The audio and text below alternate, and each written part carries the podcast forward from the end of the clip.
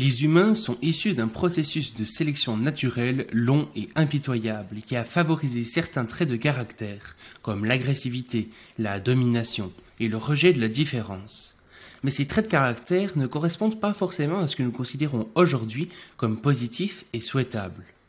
Il suffit de regarder les tragédies du XXe siècle et plus généralement de l'histoire de l'humanité pour le comprendre les niveaux d'agressivité et d'empathie qu'a déterminé pour nous l'évolution darwinienne ne sont pas adaptés à une humanité à plusieurs milliards d'individus. Edward Wilson disait que le plus grand problème est que nous avons des émotions paléolithiques, des institutions moyenâgeuses et des technologies divines. Aujourd'hui, nous faisons face à un nouveau paradigme. Nous pouvons utiliser la science et la technique pour modifier notre biologie. C'est ce qu'on appelle le transhumanisme. Bien sûr, ce sujet implique des conséquences éthiques, sociales et philosophiques absolument gargantuesques. Mais ça, nous l'avons déjà traité il y a deux épisodes. Peut-être que vous vous demandez aussi si ces améliorations sont réalistes et par quelles techniques nous pourrions les réaliser. Mais ça, on l'a déjà traité dans l'épisode précédent.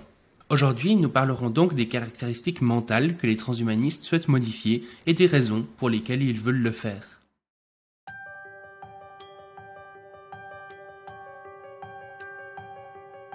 Bienvenue sur le Futurologue Podcast, le podcast pour comprendre les enjeux de demain. Salut Marc et bienvenue dans le podcast. Bonjour Shayman. Et du coup, bah, pour ceux qui ne te connaissent pas encore, malgré euh, tous ces épisodes, est-ce que tu pourrais faire euh, une brève présentation? Je vais rappeler, donc, euh, je suis historien de formation, euh, avec cette particularité peut-être un petit peu originale chez les transhumanistes, donc d'être même médiéviste. Mais curieusement, c'est bien l'histoire médiévale qui m'a amené au transhumanisme. euh, bon, cela dit, surtout, euh, voilà, je dispose d'un petit peu de temps et je suis le président de l'association française transhumaniste Technoprog depuis quelque chose comme une quinzaine d'années maintenant. Euh, donc euh, voilà. Mais pour ce qui est du sujet d'aujourd'hui, je peux préciser également que c'est probablement pour ma part ce qui m'intéresse le plus dans toute la réflexion transhumaniste. Un grand nombre de transhumanistes considèrent que le longévitisme est l'objectif euh, primordial.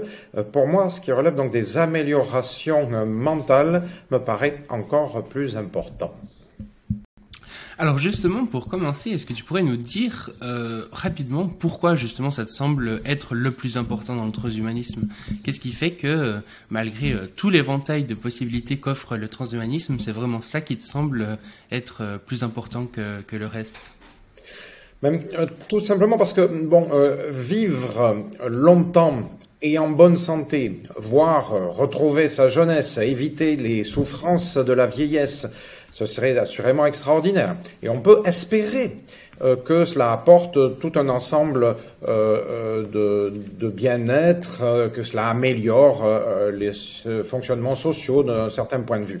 Mais je crains que ça ne résolve pas tout un autre ensemble de euh, problème du fait de ce que tu as rappelé euh, dans ton introduction, c'est-à-dire que on peut très bien continuer à vivre bien plus longtemps et en relative meilleure euh, santé, tout en s'entre-déchirant, s'entre-tuant, s'entre-massacrant, ou simplement en se faisant souffrir les uns les autres pour des besoins de dominance, par exemple, ou par manque d'empathie, etc.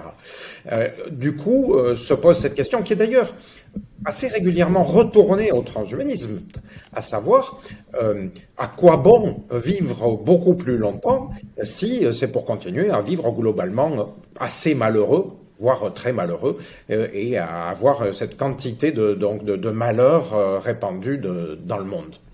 Euh, hmm. Certains disent, ben voilà, il vaut mieux vivre peu d'années plutôt heureux ou de moins nombreuses années plus heureux que de vivre euh, très longtemps euh, malheureux. Euh, quel est le sens de l'existence humaine Évidemment, on peut répondre de manière diverse à cette question. Mais de nos jours, depuis quelques siècles, en tout cas, pour un grand nombre de personnes, eh bien, c'est la recherche du bonheur qui est une des raisons principales de l'existence humaine. Eh bien, je crains que tant que nous continuerons à, fonctionner avec la biologie qui est la nôtre encore aujourd'hui, nous ne résoudrons pas tout un ensemble de problèmes.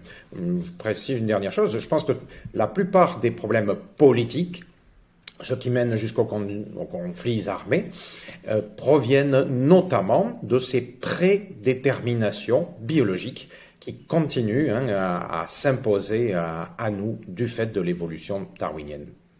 Mmh et donc euh, aujourd'hui, on va discuter justement des différentes caractéristiques mentales que les transhumanistes souhaitent euh, modifier, que ça soit en les diminuant, en les augmentant, en les améliorant, ou bien peut-être même en pouvant les moduler, euh, suivant l'intérêt que peuvent porter ces, ces différentes choses.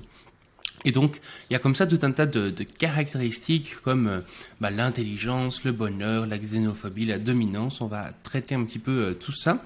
Donc l'idée, ça va être de prendre chacun euh, de ces points, de voir euh, peut-être euh, en quoi est-ce aussi biologique. on rappelle que c'est pas un déni de l'effet culturel que la culture et que l'éducation, la justice, les lois, etc. peuvent avoir sur les humains, mais il y a aussi une partie biologique dans ces dans ces comportements. Donc on va voir peut-être un petit peu à chaque fois justement euh, en quoi euh, ça peut être euh, déterminé en partie par la biologie, et puis aussi en quoi, ben justement, on pourrait les, les, modifier dans un sens ou, ou dans un autre. Et donc euh, la première chose quand on dit euh, augmentation ou amélioration euh, mentale, eh ben c'est l'augmentation de l'intelligence qui nous vient en tête. c'est ce qui souvent est relié au mental. Et donc ben qu'est-ce que tu penses de l'amélioration de l'intelligence? Et puis du coup j'imagine que ça doit également euh, être euh, enfin l'intelligence est sûrement décomposée aussi en sous-parties euh, pour pour y arriver comme peut-être la puissance de calcul ou la mémoire. Est-ce qu'il faut nécessairement améliorer ces choses pour pour augmenter l'intelligence? À quoi ça servirait?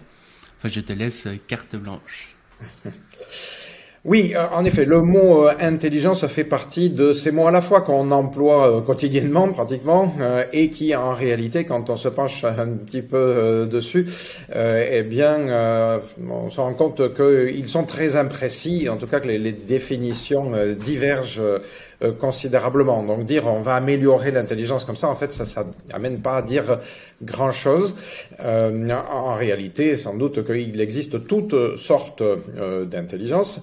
Et oui, sans doute, il faut essayer de préciser qu'est-ce qu'on peut entendre par intelligence. Mais alors, je vais le faire de manière très très très rapide parce que le, le sujet est trop vaste.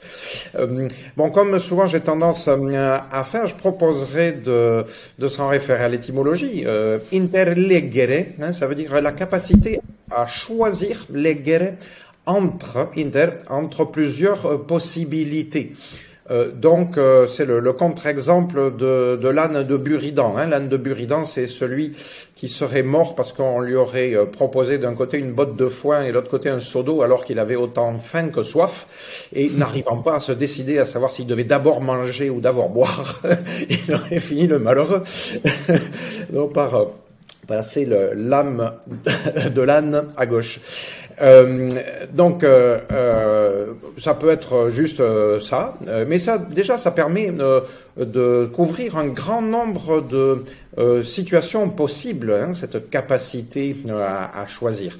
de cette manière-là, on peut dire que des systèmes informatiques ont un degré, un certain degré d'intelligence, puisque ils peuvent s'orienter entre deux options par ne serait-ce que un choix aléatoire, par exemple. Ça, ça, une manière euh, de, tourner à droite ou de tourner euh, à gauche. Donc il n'y a pas besoin de grand-chose euh, pour être capable de ce niveau d'intelligence. Alors chez les humains, évidemment, euh, on fait preuve de ce genre de, capacité dans des contextes très très euh, divers. Ça peut être euh, de l'intelligence purement mathématique, ça peut être de l'intelligence psychologique, par exemple. Ça peut être de l'intelligence intuitive, ça peut être de l'intelligence émotionnelle. Il y a plusieurs manières d'être capable de choisir. donc cela signifie que ça renvoie avec, à des processus mentaux euh, qui peuvent être très, très euh, euh, divers. maintenant, une fois qu'on a dit ça, si on veut essayer d'agir donc dans une perspective transhumaniste, de développer des outils qui permettent d'intervenir sur l'intelligence, il faut être en mesure d'identifier au minimum ce qu'on peut appeler des corrélats de l'intelligence, comme on parle de corrélats de la conscience. Et essayer d'identifier des choses qui sont mesurables, euh, et euh, donc euh, des, signaux qu'on perçoit et en échange donc d'être capable de pouvoir influer sur l'origine de ces signaux. Alors là, mm. les choses se compliquent assez rapidement. parce que, ok, on peut essayer de, de, mettre en place des tests psychologiques, par exemple, le plus célèbre d'entre eux étant le fameux quotient intellectuel. Euh, mais en fait, la plupart de, ces outils, ils restent très très largement euh, discutables et discutés. Euh, le quotient euh, intellectuel n'est pas reconnu comme valable comme par quantité de euh, psychologues. certains, au contraire, le considèrent comme la référence absolue. à mon avis, certains transhumanistes français bien connus, notamment. mais pour ma part, je trouve que c'est très très critiquable. Il suffit d'aller Prenez le temps voilà, d'aller voir, je sais pas, l'article Wikipédia qui rappelle euh, de manière un peu détaillée euh, qu'est-ce que c'est que le quotient intellectuel, comment ça se calcule pour comprendre euh, que ça est une mesure qui est très très relative. Hein. Il faut toujours établir une moyenne en fonction d'une population donnée pour arriver à fixer où on va mettre donc la moyenne 100, l'indice 100 euh, donc euh, du, du, quotient intellectuel. Et ensuite, alors, dans le groupe de population, on va dire un tel est plutôt au-dessus ou en dessous de, de, de la moyenne. Euh, mais à chaque fois, c'est relatif à la population donc de, de départ, au calcul de départ. bon, enfin, rien que ça, ça suffit à relativiser l'intérêt de cette mesure. Et puis, par ailleurs, ben, ça ne dit rien sur la manière dont par laquelle on pourrait agir pour euh, faire évoluer euh, un quotient intellectuel autrement que par euh, l'éducation ou par l'expérience culturelle, comme tu le rappelais, mais en essayant de, mettre en place des outils technologiques. Donc, pour le dire plus rapidement, il me semble que tout ça, c'est un domaine dans lequel les avancées de nos connaissances restent maigres. Euh, je vais rappeler un, exemple plus concret euh, dont il a été question euh, ces dernières années, mais pour conclure que voilà, ça nous amène pas très très loin non plus. je pense à l'hypothèse selon laquelle, dans l'expérimentation de ce scientifique chinois devenu malheureusement célèbre depuis 2018, à savoir He Jiankui, donc ce chercheur qui a permis la naissance des premiers enfants génétiquement euh, modifiés, le gène qui l'aurait modifié, le gène CCR5 pour être précis, euh, donc qui aurait été visé selon lui, d'après ses propres déclarations, essentiellement pour donner donc une immunité au VIH, au virus du SIDA, et bien qu'il aurait également des effets sur les capacités cognitives et plus précisément sur l'intelligence. Euh, et donc, euh, il y a eu des articles disant ah, euh, en fait, il y avait un objectif caché. ce qu'il cherchait à faire, c'était pas seulement à donner une immunité au VIH, mais en fait à améliorer, parce que les autorités chinoises seraient derrière dans l'objectif de, produire des enfants bien plus intelligents dans le futur. Bon, en fait, à partir des, analyses, notamment des articles qui sont euh, parus dans Nature sur les documents qu'il avait transmis, et puis ce qu'on sait des effets du, du CCR5, euh, eh bien, tout ça est complètement hypothétique. En réalité, euh, il ne suffit pas d'un seul gène pour avoir euh, un impact conséquent, ne serait-ce qu'en termes d'intelligence au, sens le plus étroit que j'ai proposé tout à l'heure. il est bien plus probable qu'il y ait tout un cocktail, donc à la fois avec une base génétique et puis d'autre part avec quantité d'intervention d'éléments épigénétiques et puis voilà culturels, éducatifs, etc. pour arriver à, une forme ou à des formes d'intelligence euh, euh, diverses. Hmm. Euh, donc, voilà, ça amène à dire que, en réalité, autant que je, que j'ai lu sur ce type de questions-là, il me semble que on est complètement incapable. On n'a pas un début de piste sérieuse pour dire quel facteur euh, impacter et comment impacter ce type de, de facteur en ayant un petit peu l'impression de savoir ce qu'on fait. Hmm. Donc, la seule chose voilà, que ça amène à dire, c'est qu'il faut beaucoup, beaucoup de recherche, encore beaucoup de progression avant de prétendre euh, avancer de quelque manière que ce soit. Alors, cela dit, ça ne veut pas dire qu'un jour ou l'autre, on finira pas par en être capable. Mais euh, au jour d'aujourd'hui, je, pense que ce, jour reste assez éloigné. En tout cas, éloigné de manière indéterminée. On ne sait pas. Quand est-ce mhm. que ce sera possible d'améliorer une capacité d'intelligence, à mon avis. Mhm. Il y a aussi euh, un aspect euh, quand on parle d'augmentation de l'intelligence dans le transhumanisme qui peut faire, je pense, tiquer certains, et probablement à raison selon moi, c'est euh, tous ces discours euh, transhumanistes qui disent que euh, on devra augmenter l'intelligence humaine pour être compétitif face à l'intelligence artificielle, notamment ben, des Elon Musk, Laurent Alexandre ou comme ça, qui vont parler vraiment de guerre des intelligences, où l'IA pourrait nous dépasser, et donc pour rester compétitif face à elle, il faudrait s'augmenter intellectuellement. Euh, qu'est-ce que tu penses de ce genre de discours? En effet, je trouve ça aussi assez euh, choquant, mais euh, ça me rappelle ce que je pense savoir par ailleurs, à savoir que ce sont des personnes qui semblent réfléchir dans le, le cadre d'une pensée où la dimension économique, par exemple, est importante, pour pas dire très importante. Euh, et donc, euh, voilà, ils sont tout de suite à réfléchir en termes de concurrence. Euh, en termes de quoi? De, de productivité? Euh, je pense qu'il y a un biais particulier dans cette manière de réfléchir. Alors, ça ne veut pas dire qu'ils aient complètement tort. Je veux dire par là que euh, il se peut bien que, d'une certaine manière, ce type de facteurs entre en jeu. Mais il me semble simplement que ce ne sont pas les seuls facteurs. Il y a d'autres facteurs qui rentrent en jeu. Euh, bon, ben, on peut, on l'a déjà constaté. Hein, euh, toute technique euh, amène à faire évoluer l'activité humaine. Euh, du coup, il y a un certain nombre de tâches que l'on euh, confie à des machines. Des machines font mieux que les humains. Mais euh, bon, ben, enfin, ça, c'est, je sais pas, c'est le processus schumpeterien d'une certaine manière, qui a rien de, de nouveau. C'est pas pour autant qu'on doit se sentir. Enfin, je pense que c'est une mauvaise idée, une mauvaise réaction de se sentir en concurrence avec euh, les machines. C'est euh, réagir un petit peu euh, comme Ludd et, ses amis britanniques donc ont réagi face au développement du machinisme au XIXe siècle, donc protestant contre le fait que les les machines leur prenaient leur travail et invitant les, ouvriers agricoles à détruire ces machines. Euh, non, je pense pas que c'est la bonne euh, réaction. on a constaté ce genre d'évolution d'autres fois. En ce moment, c'est l'intelligence artificielle.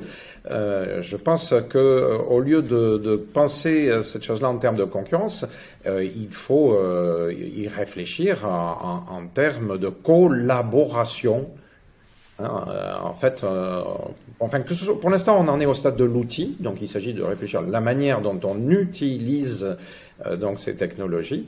après, évidemment, ça ne sera pas tout à fait la même chose si un beau jour on finit par considérer que ces formes d'intelligence, par exemple, sont dotées de conscience et qu'on arrive à les considérer comme des personnes. mais là aussi, je pense que ce serait une euh, erreur euh, de les considérer comme des concurrentes de la même manière qu'à mon avis c'est une erreur que différents groupes de population, différents peuples euh, se considèrent les uns envers les autres comme des concurrents. Je pense qu'il faut mieux essayer de vivre en bonne entente, de faire des choses ensemble plutôt que d'essayer d'être en... Enfin, en tout cas, la il faut voir la concurrence. Si on veut voir la concurrence, il faut la voir comme quelque chose de, de, de progrès, de, de positif pour tout le monde. Hein, C'est-à-dire que, bon, oui, le fait, parfois de, courir, de concourir euh, à côté dans le couloir voisin de notre, eh bien, euh, nous, nous pousse à courir plus vite, par exemple. Euh, donc, de cette manière-là, ça pourrait être intéressant de concourir. Mais je pense que c'est pas forcément la bonne approche que simplement d'avoir peur de concourir. Mhm.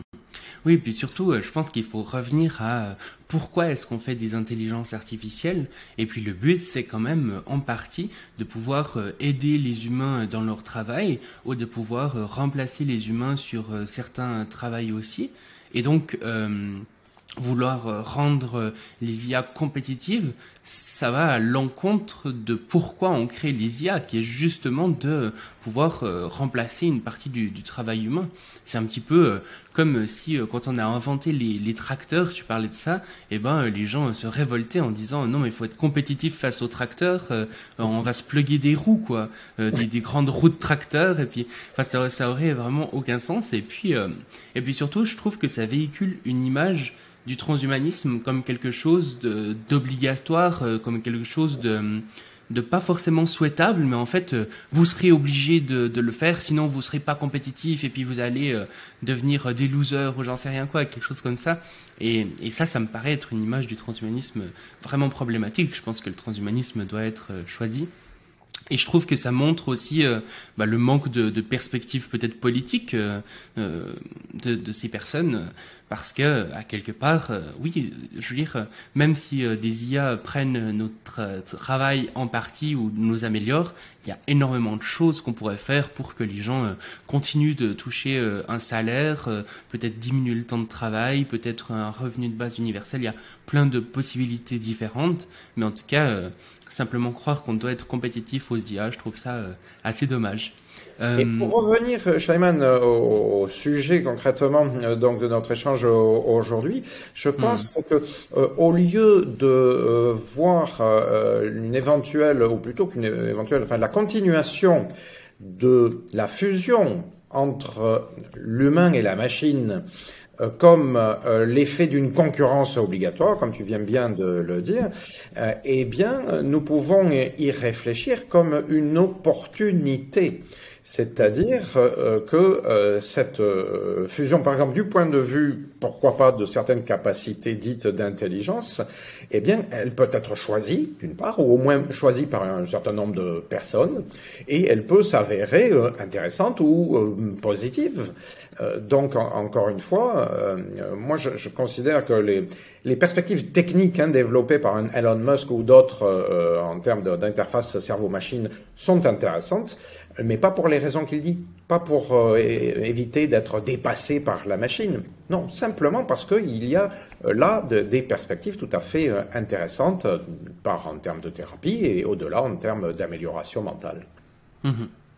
Du coup, un autre euh, domaine, euh, mis à part euh, l'intelligence que les transhumanistes souhaitent modifier dans le cadre des améliorations mentales, c'est tout ce qui touche au bonheur. Et là, pour le coup, il me semble que, autant pour l'intelligence, c'est vraiment quelque chose qu'on a de la peine à définir, qui est extrêmement complexe, etc. Il me semble que pour le bonheur, on est déjà un petit peu plus avancé. Qu'est-ce que tu pourrais nous dire justement par rapport à ça? Oui, en effet, aussi bizarre que ça puisse euh, euh, paraître, parce que le bonheur euh, est aussi une notion assez générale, on peut avoir l'impression que ça reste assez vague. pour ma part, et toujours pareil, sur l'éclairage de, de, mes lectures principalement, il me semble qu'on on sait de manière collective un petit peu mieux ce que c'est que le, le, bonheur que, par exemple, ce qu'on sait que de, de l'intelligence.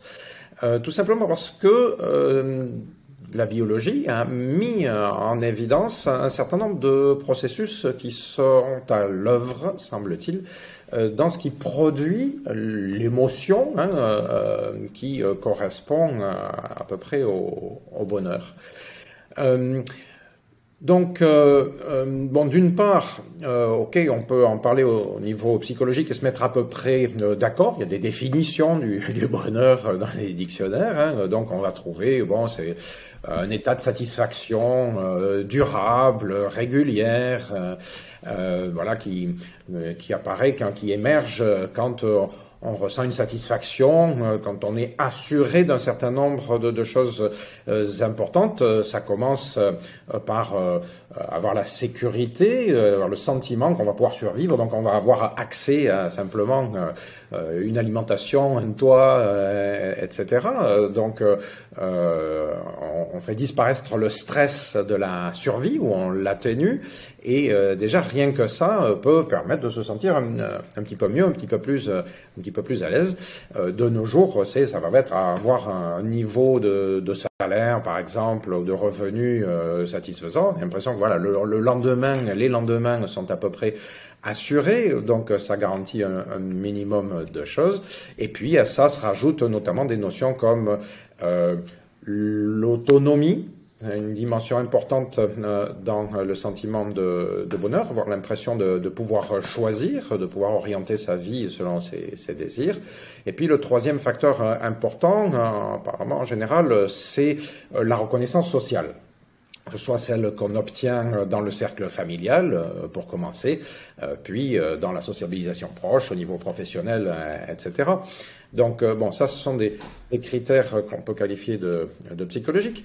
Euh, mais euh, ce qui est intéressant, c'est que différentes études ont montré que quand on, atteint ce genre d'état, eh bien, le corps produit un certain nombre de substances alors euh, en réalité, euh, elles sont assez nombreuses à, y concourir, mais il semble qu'il y en ait quelques-unes qui jouent un rôle plus important euh, que d'autres. On cite notamment des molécules comme l'ocytocine et surtout la sérotonine.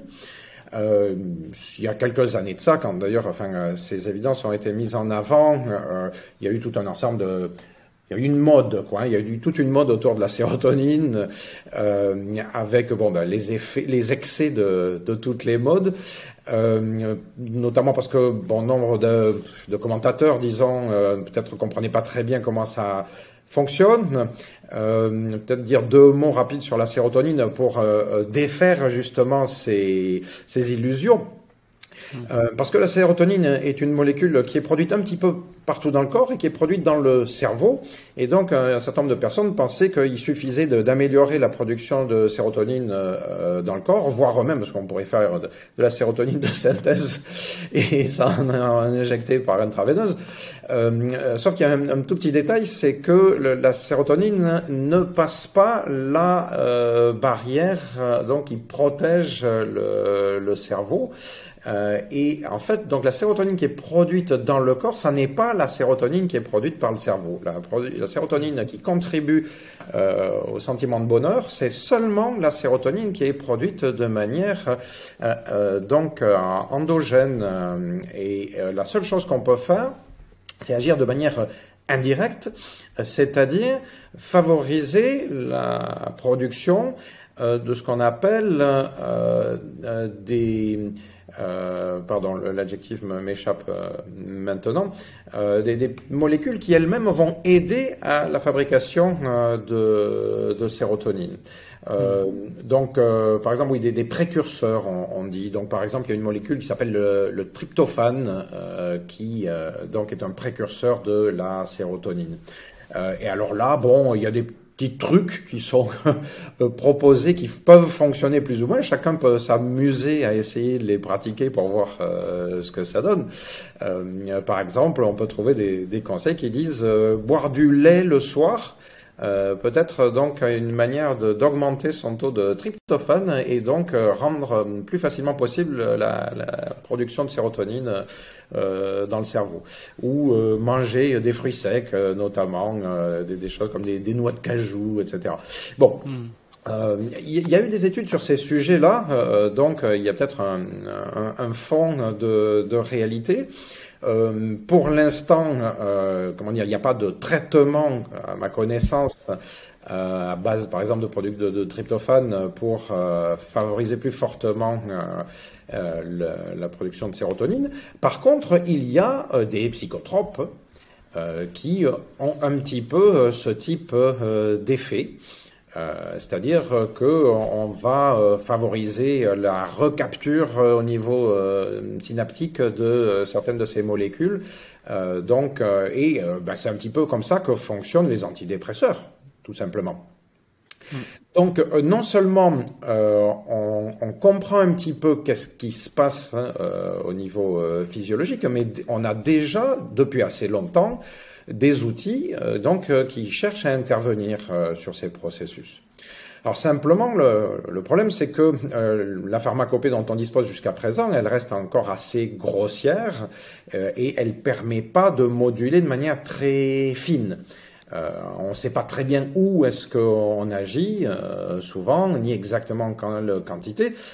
bon, la pharmacopée a déjà cet intérêt que quand même on peut moduler les dosages euh, on peut interrompre, euh, donc on peut arrêter complètement un, traitement, euh, soit si on a résolu, on a l'impression qu'on a résolu le problème, soit au contraire si on constate des effets secondaires. et puis on peut s'arrêter et reprendre en fonction des phases de sa vie. Il y a tout simplement des, des milliers, des millions de personnes qui utilisent déjà dans ce type de molécules. Donc d'une certaine manière, on le fait déjà. Hein, on, on, procède déjà à de l'amélioration mentale avec les outils dont on dispose jusqu'à présent. Et donc on peut simplement espérer euh, que euh, en, améliorant les molécules, en en créant de, de, nouvelles, en développant des molécules qui seront plus efficaces, eh bien qu'on obtienne des résultats de plus en plus efficaces. je vais dire un mot rapide sur quelque chose qui n'existe pas encore, mais qui était un, qui reste encore un, petit peu un, désespoir des transhumanistes. la chimie à ce niveau-là n'est pas loin de rejoindre la nanotechnologie. Et euh, eh bien, on peut continuer à espérer, même si euh, les choses n'ont pas évolué aussi rapidement que ce que les transhumanistes l'espéraient il y a une quarantaine d'années, disons. Euh, on peut continuer à espérer de, que la nanotechnologie finisse par mettre au point des outils. Alors, enfin, bizarre de parler de nanorobots parce que ça a été, on a été tellement déçus hein, par la perspective de développer des, des nanorobots. Euh, on peut peut-être se dire qu'on finira un jour par arriver à, développer quelque chose qui permette d'aller intervenir de manière beaucoup plus fine, euh, donc pour cibler de manière plus exacte et pour moduler euh, donc de manière plus précise l'effet de ce type de molécules. Euh, donc, euh, bon, voilà, il reste euh, un écart important hein, entre les espoirs d'un côté et puis ce qu'on a réussi à, faire ces dernières décennies. C'est pas parce qu'on a été déçu qu'on sera éternellement déçu. Je pense que la recherche se poursuit. Hein, on essaie de faire de mieux en mieux. Euh, donc euh, voilà, ça amène évidemment à partir de là à se dire, à se poser euh, d'autres euh, questions, hein, à savoir euh, qu'est-ce que ça aurait comme conséquence au niveau individuel et au niveau social de pouvoir intervenir de manière beaucoup plus précise sur ces états de bonheur. Mais je pense qu'il y a autre chose qui est également intéressant, important à, à, viser quand on parle euh, donc euh, de, l'amélioration de l'état de bonheur. Et c'est euh, ce, ce, constat qui est désigné essentiellement en psychologie par ce, qui, ce qui a été appelé par les anglo-saxons des hedonic treadmill. on peut traduire différemment. Moi, j'ai proposé la suite d'autres de, traduire. J'ai traduit l'article Wikipédia sur ce sujet et euh, on a conservé euh, la traduction adaptation hédonique euh, qui est peut-être plus proche en effet de ce que les anglo-saxons voulaient mettre derrière. Mais simplement, il faut quand même faire attention à ce qu'on met derrière le mot hédonique parce que souvent hédonique renvoie plutôt à l'idée de plaisir. Hmm. Or, ce dont il est question derrière va plus loin que la simple idée de, de plaisir. Alors je pense que ça vaut le coup de rappeler rapidement euh, qu'est-ce que c'est que ce concept d'adaptation hédonique et euh, donc pour dire euh, à quel point ça peut être un enjeu intéressant en termes d'amélioration mentale. L'adaptation hédonique consiste à constater d'abord que la quasi-totalité, en tout cas la totalité des personnes qui ont été testées sur ces questions-là, après euh, un épisode de leur vie qui a été plus ou moins heureux ou malheureux, euh, eh bien, en reviennent à un niveau de bonheur à peu près équivalent à celui qui était le leur avant l'événement heureux ou malheureux. Ça vaut dans les deux sens. D'ailleurs, vous avez le cas des, personnes qui ont euh, gagné, par exemple, hein, un jeu d'argent, des sommes tout à fait importantes, euh, qui ont résolu comme ça, euh, ben, ce dont je parlais au tout début, par exemple, à savoir la crainte du lendemain. Et donc, ils se retrouvent en effet dans une situation où, de ce point de vue-là, tout va beaucoup mieux. donc, ben, ça procure, semble-t-il, dans un premier temps, un sentiment pas seulement de plaisir, pas seulement de joie, parce que c'est quelque chose qui est suffisamment fort pour durer et puis euh, perdurer, donc euh, on arrive à, une amélioration d'une situation de bonheur, mais pas plus que deux trois ans après l'événement en question, quand on rediscute, alors on les confronte à des euh, des questionnaires prolongés, hein, des discussions avec des, des psychologues, et bien finalement ils en arrivent à dire que ils se sentent pas beaucoup plus ou beaucoup moins heureux que ce qu'ils se sentaient avant euh, donc leur gain, euh, par exemple.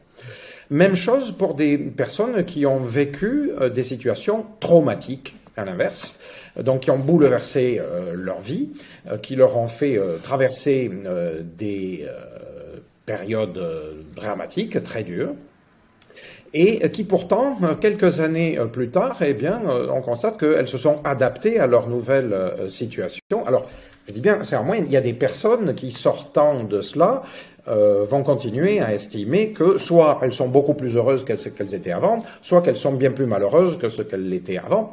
Mais euh, d'une part, euh, elles ne sont plus ni heureuses ni autant malheureuses qu'au moment de l'événement.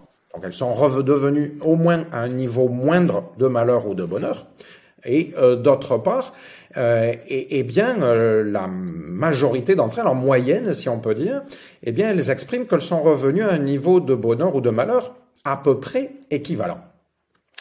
Et donc, euh, c'est ce que les anglo-saxons expriment avec l'idée de hedonic set point, c'est-à-dire qu'il y aurait un point d'équilibre qui dépendrait fortement, du coup, pas de la personnalité de chacun, pas de sa position socio-économique, euh, euh, pas de, son statut euh, social, mais en grande partie de sa physiologie. Et que, en fait, c'est sur la base de la physiologie de chacun que chacun serait amené à, vivre un, point d'équilibre plus ou moins élevé, et que simplement selon les événements de la vie, eh bien, on, on évoluerait entre un plus bas donc euh, plutôt de malheur, et un plus haut maximum euh, de bonheur euh, possible. certaines personnes donc seraient susceptibles de vivre donc soit des situations de, souffrance psychologique plus importantes, alors que face confrontées au, même type d'événement, heureux ou malheureux, eh bien d'autres personnes seraient capables d'évoluer entre des niveaux, encore une fois, plus ou moins élevés. Euh, et donc du coup, cette différence, donc chacun évoluant sur une courbe différente, et eh bien que cette différence, euh, elle dépendrait de facteurs essentiellement physiologiques. Hmm. À partir du, du moment où on, pense que ce constat est valable, eh bien forcément ça amène à, euh, enfin ça devrait amener à rechercher quels sont ces facteurs purement physiologiques qui fait que les uns ou les autres évoluent sur des courbes différentes. Alors, ce qui est malheureux, une fois qu'on a dit ça, c'est que par contre, jusqu'à présent, moi, je ne connais pas d'étude qui ait mis en évidence de manière très nette euh, donc euh, des explications. Bon, après, on peut dire, ben euh, oui, certains organismes, par exemple, produisent plus facilement ou plus ou moins de sérotonine que d'autres organismes. Hein, ou, enfin bon, j'ai insisté sur la sérotonine parce que c'est la plus connue, mais donc pour d'autres, ça va être davantage ou, moins d'ocytocine ou encore d'autres de ces neurotransmetteurs. Euh, on peut se dire que si on arrive à mieux comprendre ces euh, processus, eh, eh bien que euh, d'une part, donc on pourrait permettre aux uns et aux autres de disposer davantage de ces sécrétions, donc hormonales ou de neurotransmetteurs, et puis et faut pousser le bouchon jusqu'au bout si un bon transhumaniste, eh bien, on pourrait imaginer que à terme, on soit capable d'intervenir le plus tôt possible sur ces capacités donc de, de sécrétion physiologique et pourquoi pas en allant jusqu'à l'ingénierie génétique, c'est-à-dire intervenir avant la naissance, euh, donc euh, pour ayant compris suffisamment tôt quels sont les, précurseurs, hein, parce que entre ce qui se passe au niveau d'un embryon et ce qui se passe dans le cerveau d'un adulte, on peut imaginer euh, qu'il y a quantité d'étapes. Il faudrait donc avoir compris suffisamment finement ce qui se passe au niveau de l'embryogénèse, hein, au niveau du développement du cerveau pendant la croissance de l'embryon. Et puis éventuellement avoir repéré, alors peut-être au niveau génétique, qu'est-ce qui euh, joue un, rôle clé et qui fait que hmm. certains individus euh, vont être capables de euh, ressentir des niveaux de bonheur, bonheur-malheur, donc plus élevés par rapport à, par rapport à d'autres. Et à partir du moment où on a dit ça, évidemment, on, on ouvre d'autres types de questions. Enfin, la question éthique habituelle étant de dire, mais alors, est-ce qu'il serait euh, une bonne chose à la fois pour ces individus et pour la société euh, que euh, tout le monde se retrouve à un niveau optimal donc de capacité de ressenti du bonheur. Hein, certains vont dire ah mais en fait le fait qu'il y ait des personnes qui par exemple soient dépressives dans une société, ça peut être quelque chose de très positif il y a quantité de, personnalités qui se sont révélées, par exemple, très très créatives, que ce soit dans les arts ou dans les sciences, euh, parce que euh, leur vie euh, était un cauchemar, hmm. ou qu'elles passaient par des périodes comme ça de, de, dépression. Parfois, ça vaut le coup de se couper une oreille pour être un génie de l'impressionnisme, que sais-je. Alors ça, ce sont des questions moi que je considère comme étant ouvertes. J'ai des réponses à proposer à ce type de questions, mais c'est pas le, le sujet d'aujourd'hui. Je pense d'aller vers ce questionnement euh, éthique. Enfin, si tu veux qu'on y revienne, on verra. Euh, mais pour l'instant, euh, ce qui me semble important, c'est juste d'avoir en tête que on, on, progresse dans la compréhension de ces processus et qu'on peut donc imaginer qu'un jour on soit mieux capable, je dis bien mieux capable parce qu'on est déjà un petit peu capable, mais donc on soit mieux capable d'intervenir euh, sur ses capacités à euh, ressentir euh, du bonheur. Voilà. Mhm. Et puis ce qui est très intéressant avec ça, c'est justement cette notion de set point qui est finalement très inégalitaire aussi entre les différentes personnes. Et donc c'est intéressant ça de voir quand même que bah, biologiquement il y a des personnes qui seront vraiment plus heureuses euh, que d'autres. Même euh, peu importe tout ce qui se passera dans leur vie, leur euh, set point de bonheur sera plus élevé ou pas, quoi. Et donc, ouais, je, en fait, je pense que hum, l'intérêt justement avec avec le fait de d'augmenter ce set point, c'est aussi de se dire que finalement la différence entre les ressentis négatifs et les ressentis positifs pourrait être plus ou moins la même qu'aujourd'hui, mais simplement avec un set point plus haut. Par exemple, si on imagine une, euh, une échelle du bonheur de 0 à 10, et eh ben peut-être qu'aujourd'hui, quand on a un ressenti très négatif, c'est 0, et puis euh, quand on a un ressenti très positif, c'est 6. Bah, en augmentant le set point, ça voudrait dire que quand on a un ressenti très négatif, par exemple, il serait à 4, et puis euh, quand on a un ressenti très positif, il serait à 10. Mais en soi, l'échelle potentielle pourrait être plus ou moins la même, parce que ça a quand même un intérêt, disons, d'avoir d'avoir des ressentis euh, négatifs. Le but c'est pas euh, d'être euh, des planctons BA nourris avec plein d'hormones qui nous rendent heureux quoi, mais simplement de pouvoir voilà comme ça un, peu augmenter les, différents niveaux tout en conservant une certaine variabilité dans, dans tout ça, je pense.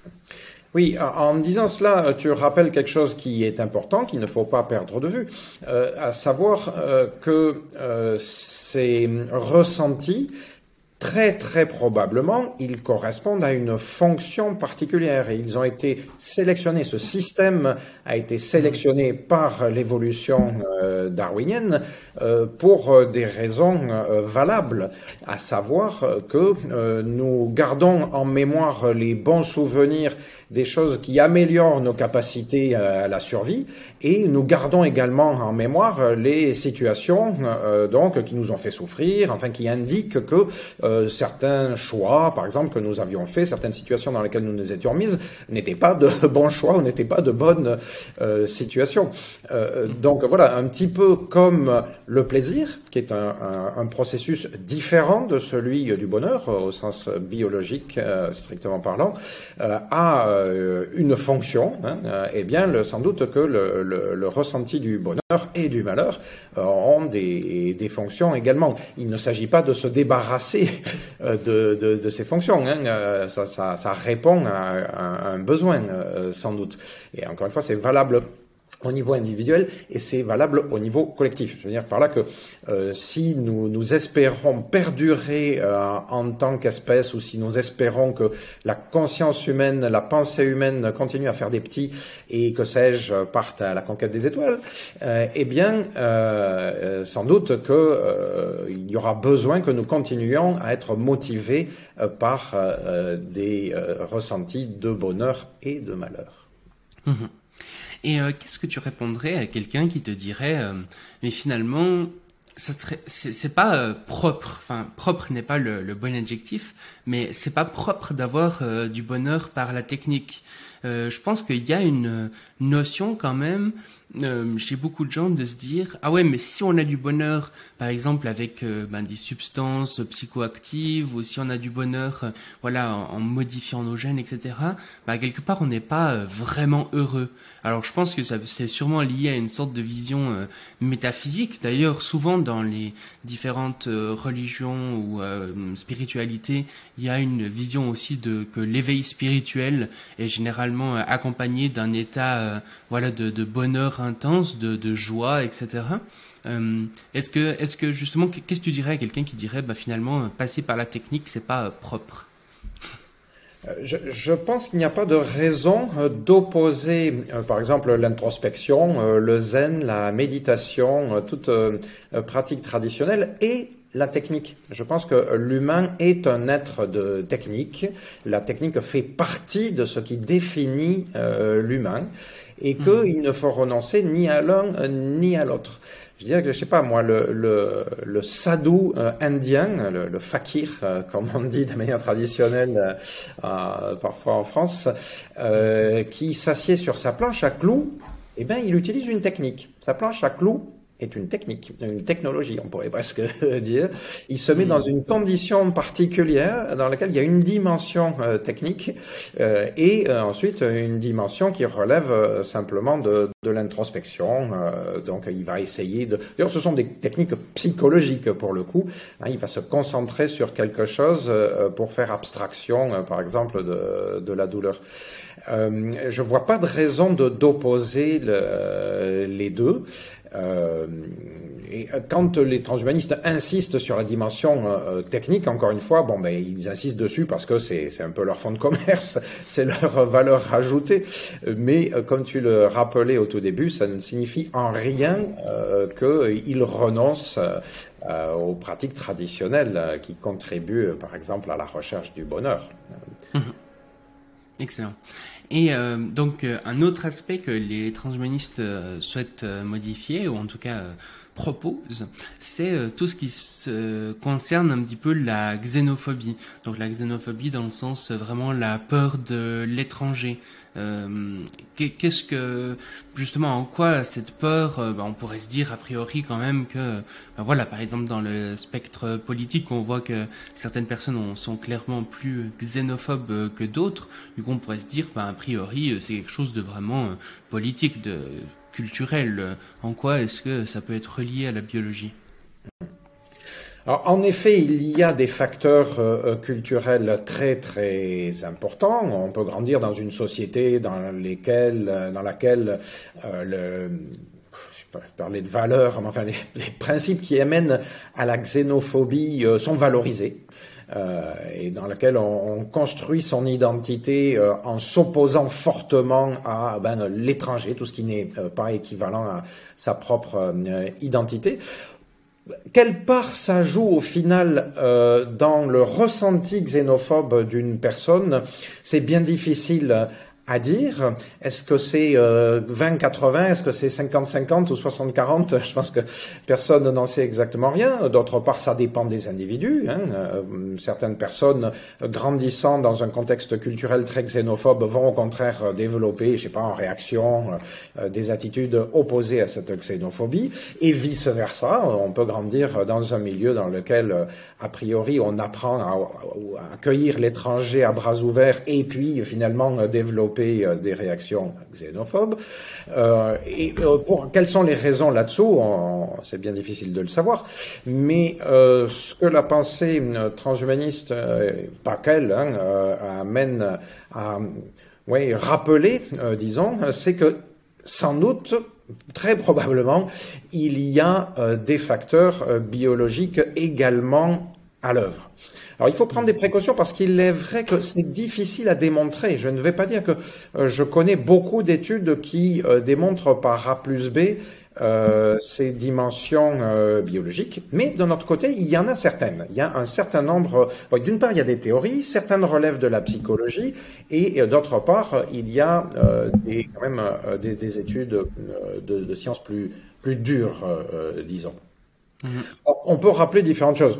Euh, bon, euh, ça relève de, l'anthropologie, voire de la paléanthropologie, euh, que de dire que les humains ont tendance à la défense du territoire on va, enfin, c'est peut-être difficile à le mettre en, avant ou de le prouver, euh, comment dire, euh, par la, la chimie. Hein, euh, mais par contre, d'une part, on, le constate chez les animaux, on le pense le constater de par les traces archéologiques, parfois même paléontologiques, et, et d'autre part, bon, tout un chacun peut le vérifier dans son son environnement immédiat. Et puis il y a des raisons toutes simples. Vous ne laissez pas la porte de votre maison votre appartement, a priori, ouverte aux, quatre vents, ou bon, dans certaines communautés, euh, c'est envisageable dans certains contextes. À certaines époques, ça l'était plus facile. Euh, dans d'autres contextes, c'est plus difficile. Mais chacun a le, souci de la préservation euh, de, ses biens et bon, avoir tendance à considérer comme ce qui vient de l'extérieur comme quand même euh, susceptibles d'être porteurs de, risques ou voire de, de danger. Euh, euh, il y a du coup des, des, facteurs qui sont là présents depuis toujours, c'est-à-dire qui sont également constitutifs de l'humain. Pour s'assurer de sa survie, il faut un minimum défendre son territoire. et donc, par exemple, être capable d'un minimum d'agressivité si son territoire est mis en danger.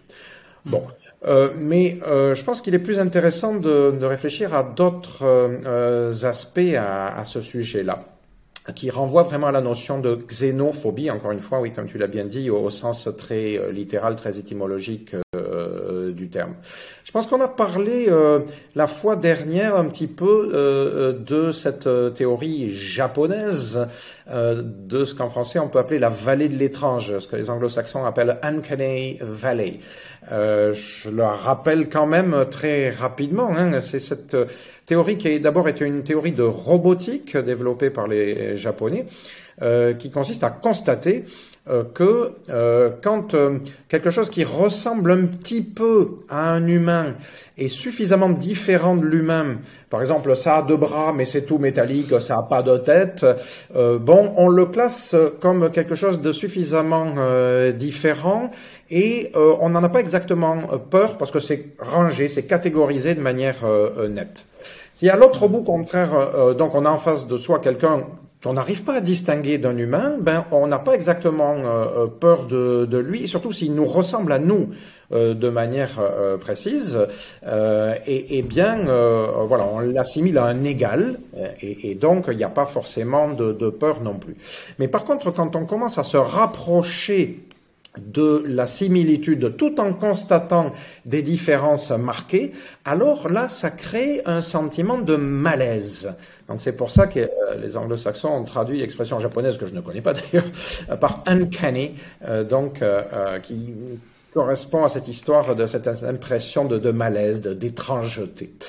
Euh, l'étranger, presque par définition, euh, provoque ce type de malaise.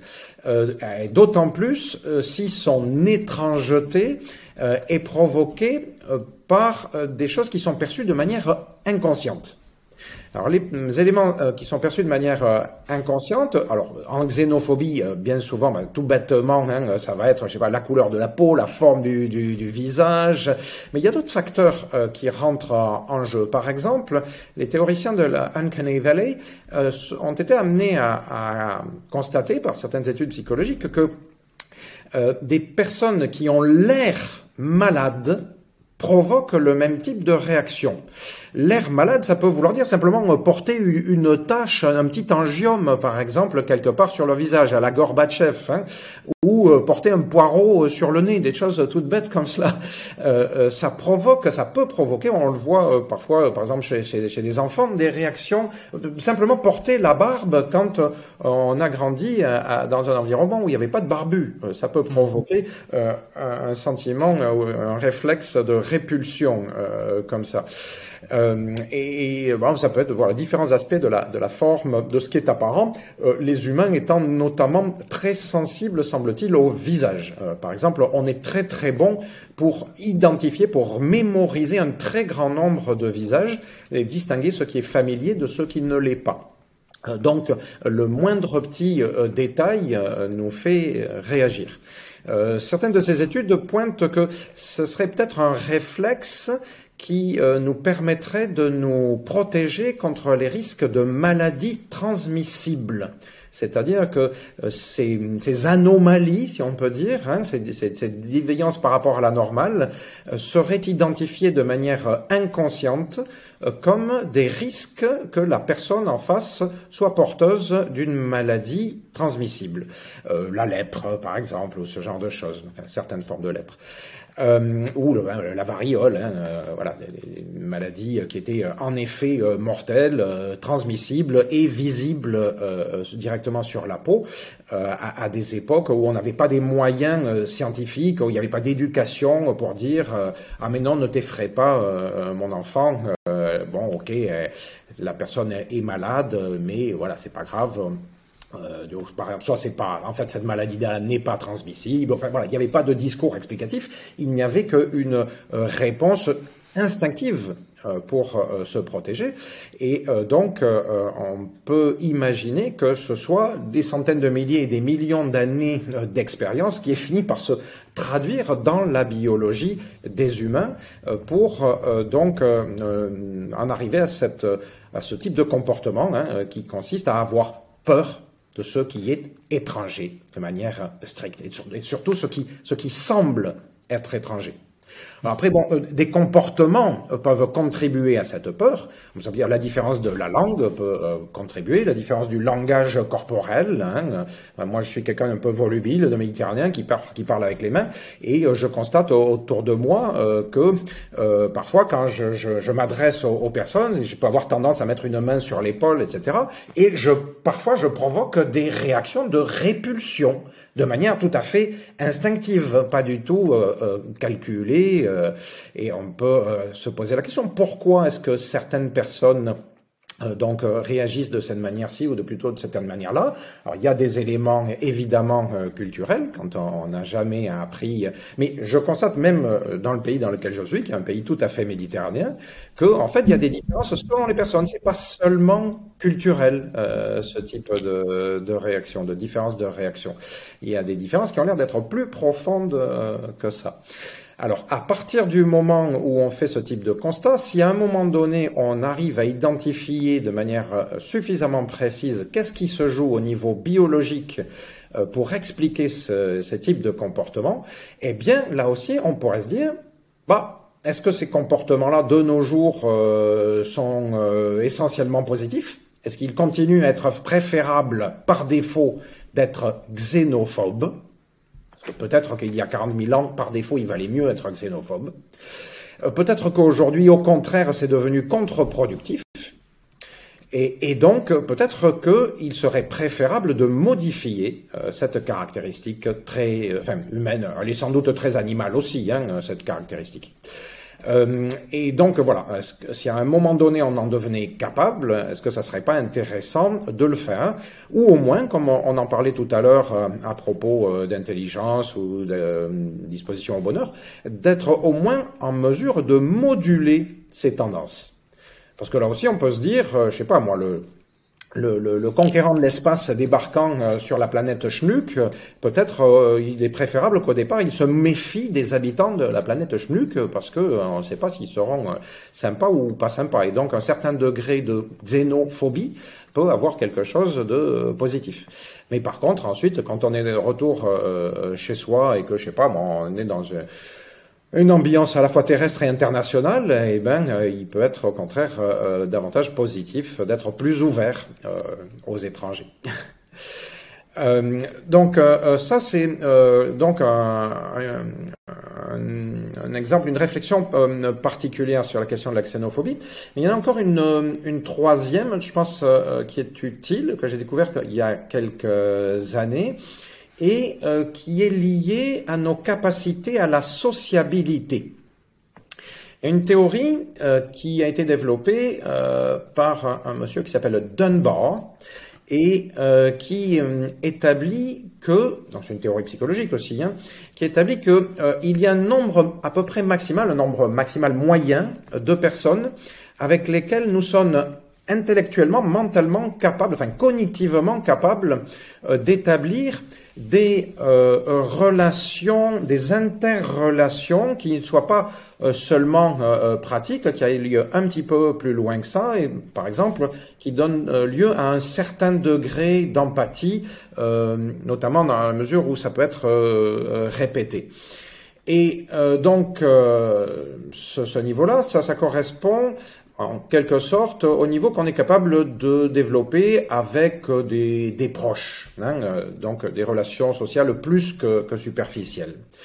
Euh, il a établi, euh, lui et ses, équipes, que ce nombre serait autour de 150 personnes et pas vraiment plus. Bon, là aussi, selon les individus, avec des capacités diverses, ça peut aller de, je sais pas, de, 120 à 160, peut-être, selon, ou à 170, selon les, personnes. Il y a des, personnes qui sont davantage capables de sociabilité et d'autres moins. On va dire chez des personnes, par exemple, je sais pas moi, autistes, peut-être que c'est, c'est, de 0 à 10. Hein. Et puis, il y, a, des personnes qui sont exceptionnellement euh, sociables. Mais euh, donc en moyenne statistique, il y a quand même, il y aurait un, niveau, une, un moyen ou médian d'autour de 250 euh, personnes. Et euh, ces capacités, eh bien, elles seraient euh, liées au fait que, ben, tout simplement, il y a quand même une, certaine limite au jour d'aujourd'hui. au bout d'un moment, on n'arrive plus à gérer. Hein, ces, ces, relations. On finit par oublier les, les, relations qu'on a eues, si elles sont trop superficielles. ceci en précisant que c'est valable, enfin c'était valable euh, dans un temps où on n'avait que des relations euh, directes, donc en présentiel comme on dit de nos jours, euh, mais qu'aujourd'hui avec l'internet, eh bien, ce nombre ne serait pas vraiment plus important. On est en mesure d'avoir beaucoup plus de contacts, de relations euh, avec quantité de personnes, mais en fait, la très très grande majorité de ces relations restent complètement superficielles. Euh, ça, va, ça va être juste euh, un post échangé sur Discord ou sur Reddit, bah, deux mots et puis pouf, l'avatar, le nom, le pseudo de la personne, on s'en souviendra plus du tout. Mais finalement, les personnes avec lesquelles on a euh, donc une relation plus importante, euh, dont on va se soucier par exemple euh, de la vie. Hein, euh, donc ça peut être quelqu'un qu'on ne connaît pas, dont on ne connaît que le pseudo et l'avatar, mais on a échangé suffisamment avec elle pour qu'on se préoccupe de son avis sur sa propre opinion. eh bien, ce type de relation-là, les études semblent montrer que ça ne dépasse pas ce même nombre de environ 150 personnes. Si, là aussi, on se met d'accord euh, sur ce constat, si, euh, ce serait intéressant de vérifier, une fois de plus, qu'est-ce qui se joue au niveau biologique. Euh, qu'est-ce qui fait qu'il y a cette espèce de, de limite? Est-ce que il peut être intéressant de moduler cette capacité? Alors, on peut se dire, bon, mais on n'arrivera jamais à être capable de gérer un niveau de relations sociales conséquentes avec 9 euh, milliards euh, d'habitants, euh, par exemple. on est incapable de se souvenir d'un nombre trop grand et de personnes et, de développer ce type de relations. Mais est-ce que ça pourrait être intéressant, par exemple, de changer d'un ordre? C'est-à-dire que par des moyens techniques, on arrive non pas à avoir ce type de relation avec 150 personnes, mais à gérer ce type de relation avec 1500 personnes, par exemple. Qu'est-ce que ça pourrait changer en termes de capacité à l'empathie, euh, en termes de, capacité à, la compréhension euh, de ce qui se passe dans les relations sociales? Je pense que euh, si on se dit qu'on est capable de comprendre à peu près ce qui se passe dans les interrelations avec environ 150 personnes et pas plus, et que tout le reste, que tout ce qui est au-delà est essentiellement théorique, c'est-à-dire, voilà, ok, on a un avis politique, euh, on lit la presse, on, écoute, on regarde la télé, que sais-je, on s'informe, on lit, on regarde des podcasts, euh, et à partir de là, on se fait une certaine compréhension de ce qui se joue au niveau d'un pays, au niveau de la planète. Qu'est-ce qui se passe? Que ça donnerait si on était capable de gérer, non pas autour de 150 euh, relations interpersonnelles, mais autour de 1500 relations interpersonnelles. Est-ce que ça n'aurait pas un impact sur notre compréhension euh, du monde et euh, des relations sociales au-delà? je, pense que c'est quelque chose qui mérite d'être anticipé, d'être réfléchi, et que donc si à un moment donné on devient capable d'intervenir sur ces limites-là, de repousser ces, limites-là, eh bien ça, ça, pourrait avoir des, effets positifs euh, au niveau de, chaque individu et de la collectivité des, communautés humaines.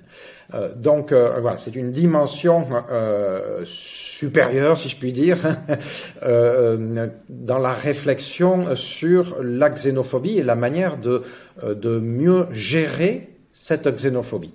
Encore une mhm. fois, xénophobie pris au sens neutre du terme. Et puis, euh, un, autre aspect aussi, c'est tout ce qui touche euh, à euh, la dominance. Donc, la, dominance, c'est un terme qu'on n'a pas forcément l'habitude d'utiliser. donc, est-ce que tu pourrais peut-être définir ce que c'est? Et puis aussi, bah, expliquer justement en quoi ça peut être biologique et en quoi ça pourrait être intéressant de, modifier en partie cette, cette biologie de la dominance. Mmh.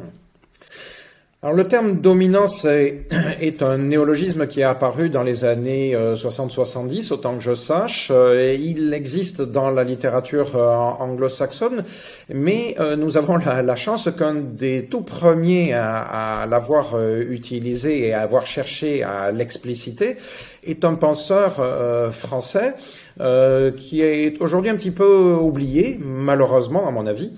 Euh, mais de temps en temps, on le ressort et différents euh, penseurs euh, actuels font référence à, lui. il s'agit du médecin, chirurgien, puis neuroscientifique Henri Laborie. qui est d'ailleurs un des pères des neurosciences contemporaines. Dans les années 70, il a eu son, moment de gloire, si on peut dire, puisque euh, il avait réussi à, convaincre, sans doute, parce qu'il avait impressionné un cinéaste français, qui donc a, fait tout un film, un film de, fiction, mais dans lequel il mêlait la fiction et euh, des interviews de Henri Laborie et certaines de ses expériences en laboratoire.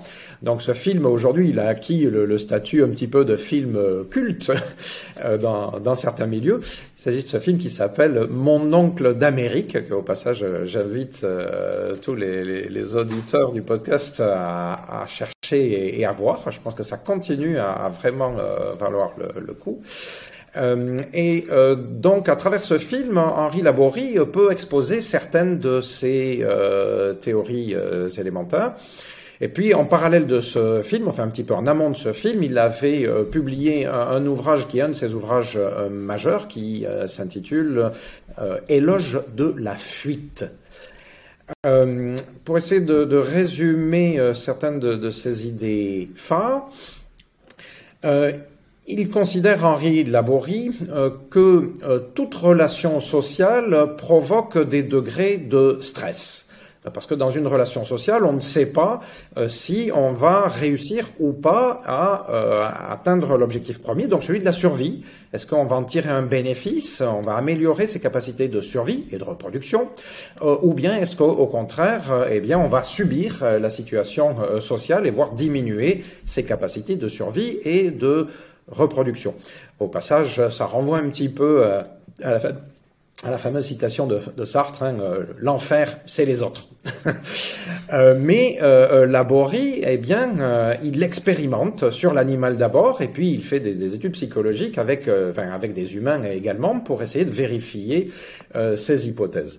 Et euh, il fait ressortir qu'en gros, euh, euh, à travers nos relations sociales, on peut se retrouver, on peut avoir trois, trois issues face au stress qui donc est produit par la relation sociale. Première situation, c'est la plus fréquente finalement d'après lui, eh bien c'est celle de subir. À ce moment-là, euh, donc, euh, euh, on s'adapte à la contrainte et on va obéir. On va obéir à celui qui est le plus puissant, on va obéir au mal alpha, on va obéir aux, parents, on va obéir au maître d'école, on va obéir aux policiers, on va obéir à la loi. Et on va intégrer l'obligation. Éventuellement, on peut aller jusqu'à somatiser. Et dans ces expériences, notamment ces expériences sur les rats, euh, il montre comment euh, des, animaux euh, qui sont des dominés dans un groupe, eh bien, vont provoquer jusqu'à des ulcères, par exemple, mais ça se traduit jusqu'à l'état de, de, leur poil, par exemple, qui va être de moins bonne qualité, et puis jusqu'à leur capacité cognitive, ils vont être moins efficaces dans la réalisation de tests, les fameux tests de labyrinthe hein, qu'on utilise souvent chez les souris ou, chez les rats. Euh, alors que euh, donc la deuxième situation, alors elle est bien plus rare à l'extrême opposé. Je dis bien à l'extrême opposé parce qu'en fait il y a tout un gradient chez les animaux entre les plus soumis et puis ceux qui sont euh, au sommet de la pyramide. donc à l'extrême opposé, on va trouver ce qu'on appellera des dominants. Euh, alors, ça va être le mâle alpha dans tous les groupes d'animaux dans lesquels il y a des, des mâles alpha. Ce n'est pas le cas exactement de tous les animaux. Il y a beaucoup d'animaux, euh, même qui ne sont pas exactement des animaux sociaux, mais qui euh, développent entre eux des relations dans lesquelles il va y avoir des dominants et, des dominés. mais dans, chez tous les groupes d'animaux, ils sont très nombreux quand même, dans lesquels il y a ce type de répartition sociale, eh bien, le mâle alpha, lui, en général, il est en meilleure santé. Il est en meilleure santé évidemment parce qu'il a un accès à la nourriture plus efficace, mais pas seulement. Il est également en meilleure santé parce que, si on se réfère à ce dont on parlait précédemment, il est plus heureux. Et c'est terrible à dire, mais il y a eu, alors pour le coup, euh, différentes études biologiques qui ont montré que, par exemple, la dominance, donc le fait d'écraser euh, son voisin, a pour conséquence que le cerveau produit de la sérotonine et donc, en effet, contribue de manière importante au sentiment de bonheur. Euh, je précise donc que euh, euh, Henri Laborie et, les, les, autres chercheurs dans ce domaine-là ont choisi le terme dominance exprès pour le distinguer du terme domination, parce que la domination donc consiste en général euh, à euh, une série d'actions bien concrètes. Alors ça peut être euh, au niveau de, pays contre notre pays, envahir le pays de son voisin pour lui piquer ses, mines de, de fer ou son accès à la mer Noire. mais ça peut être également autre chose qui est, qui est en jeu. Ça peut être seulement psychologique. Il n'y a pas forcément besoin d'une action pour exercer ça dominance. Donc la dominance peut, parler, peut passer par de la domination physique, par exemple, mais elle peut s'exprimer bah, entre les animaux, on le voit bien, hein, ça peut être un simple regard, ça peut être un simple hérissement, ça peut être une simple attitude, une simple démarche dans la rue. Hein. Euh, moi, j'ai des chats partout autour de moi, et qui compte observer des chats voit bien comment les rapports de dominance s'exercent. Et donc voilà, ils ont choisi ce terme-là pour bien préciser qu'il s'agit là d'un concept de psychologie et pas de politique, par exemple. La dominance, elle peut s'exercer également de manière inconsciente, enfin elle s'exerce la plupart du temps de manière inconsciente, et elle peut s'exercer sur des riens, mais vraiment des riens. Euh, je, je, je, prends rapidement le temps de rappeler une pièce de théâtre écrite il y a quelques décennies et qui avait pour objet essentiellement d'exposer ce, ce fait-là. C'est une pièce de Nathalie Sarotte qui s'appelle pour un oui ou pour un non. Je pense qu'elle est accessible en ligne. Je crois qu'elle est, elle est peut-être sur YouTube, euh, accessible de manière gratuite. Et pour dire les choses très très vite, c'est l'histoire de deux amis. Enfin, je fais un, petit, je vais pas tout spoiler, mais enfin, je veux dire un élément important. Euh, c'est que, donc, ce sont des amis de 30 ans. Et puis un beau jour, ils se retrouvent. Et puis dans la discussion, au début tout va bien, quoi. Hein. et puis à un moment dans la discussion, l'un fait remarquer à l'autre que il y a longtemps, un jour, alors que bon, il se vantait un petit peu de quelque chose qu'il avait réussi à faire, l'autre lui avait répondu en lui disant c'est bien ça. Et tout bascule à partir de là. Toute la pièce bascule à partir de là. J'en parle pas trop dans les détails, mais ça illustre le fait que dans des relations d'amitié, il peut y avoir des relations de dominance inconsciente. Euh, et ça pose la question, pourquoi est-ce qu'on agit de cette manière-là? Donc, euh, bon, évidemment, euh, la réflexion de Laborie amène à dire qu'il y a des substrats biologiques. donc, je vois un petit peu ce que je viens de dire, la dominance est une manière de confirmer, de s'assurer de sa survie, de ses capacités de reproduction. Le problème, c'est que, euh, alors qu'aujourd'hui, euh, les questions de survie et de reproduction sont à peu près euh, réglées, eh bien, ce qui motive biologiquement les comportements de dominance sont toujours aussi présents. Et en fait, nous avons très probablement tendance à les pratiquer au quotidien entre nous, entre amis, entre proches, dans la famille, les parents avec les enfants, les frères et sœurs entre eux, etc pour, rien. Moi, j'ai des enfants, je me rappelle, enfin, les, nos deux derniers ont à peine 13 mois d'écart. Je me rappelle les avoir vus à l'âge de quelques mois jouer avec des cubes, entourer chacun des mêmes cubes en quantité importante et se battre entre eux pour avoir accès au même cube. Ils auraient pu aller, l'un aurait pu aller prendre le cube qui était là à côté, mais non. Il était important d'aller piquer le cube que le frère ou la sœur avait pris la seconde d'avant. Ce qui était en jeu, c'était pas exactement le cube. Ce qui était euh, en jeu, c'était de s'imposer à l'autre. Ça, hmm. paraissait assez, assez clair. Donc euh, là aussi, euh, si donc on, se met d'accord sur déjà sur ce constat, hein, sur le fait que il y a en place en nous des prédéterminations qui nous poussent à la dominance, donc, on doit se poser la question, il me semble, euh, de savoir si on ne pourrait pas améliorer ces tendances.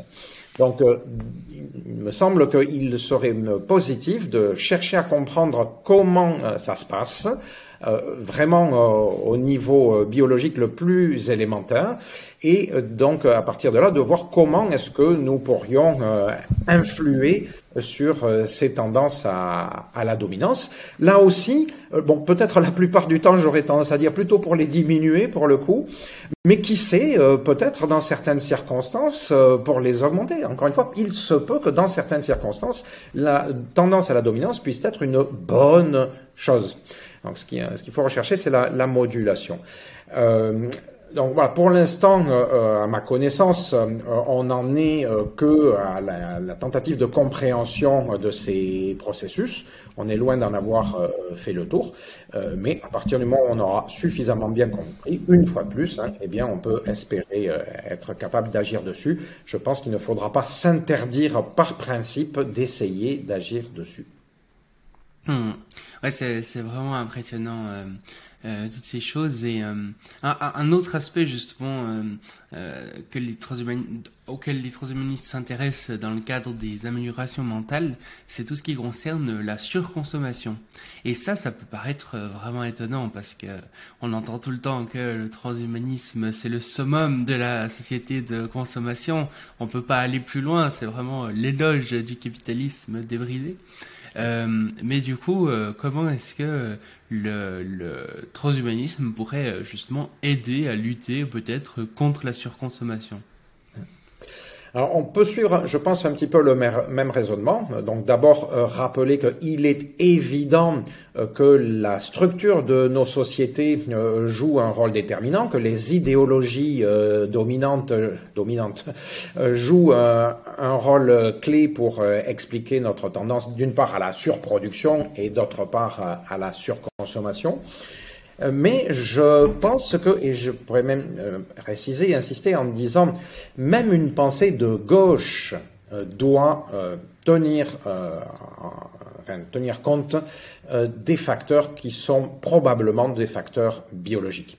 Je pense qu'on peut très bien comprendre euh, que, euh, disons, depuis euh, l'après-seconde guerre mondiale, il y a eu toute une tendance qui est fortement insistée sur les facteurs sociaux et économiques, et il était sans doute nécessaire que l'insistante soit, soit mise de ce côté.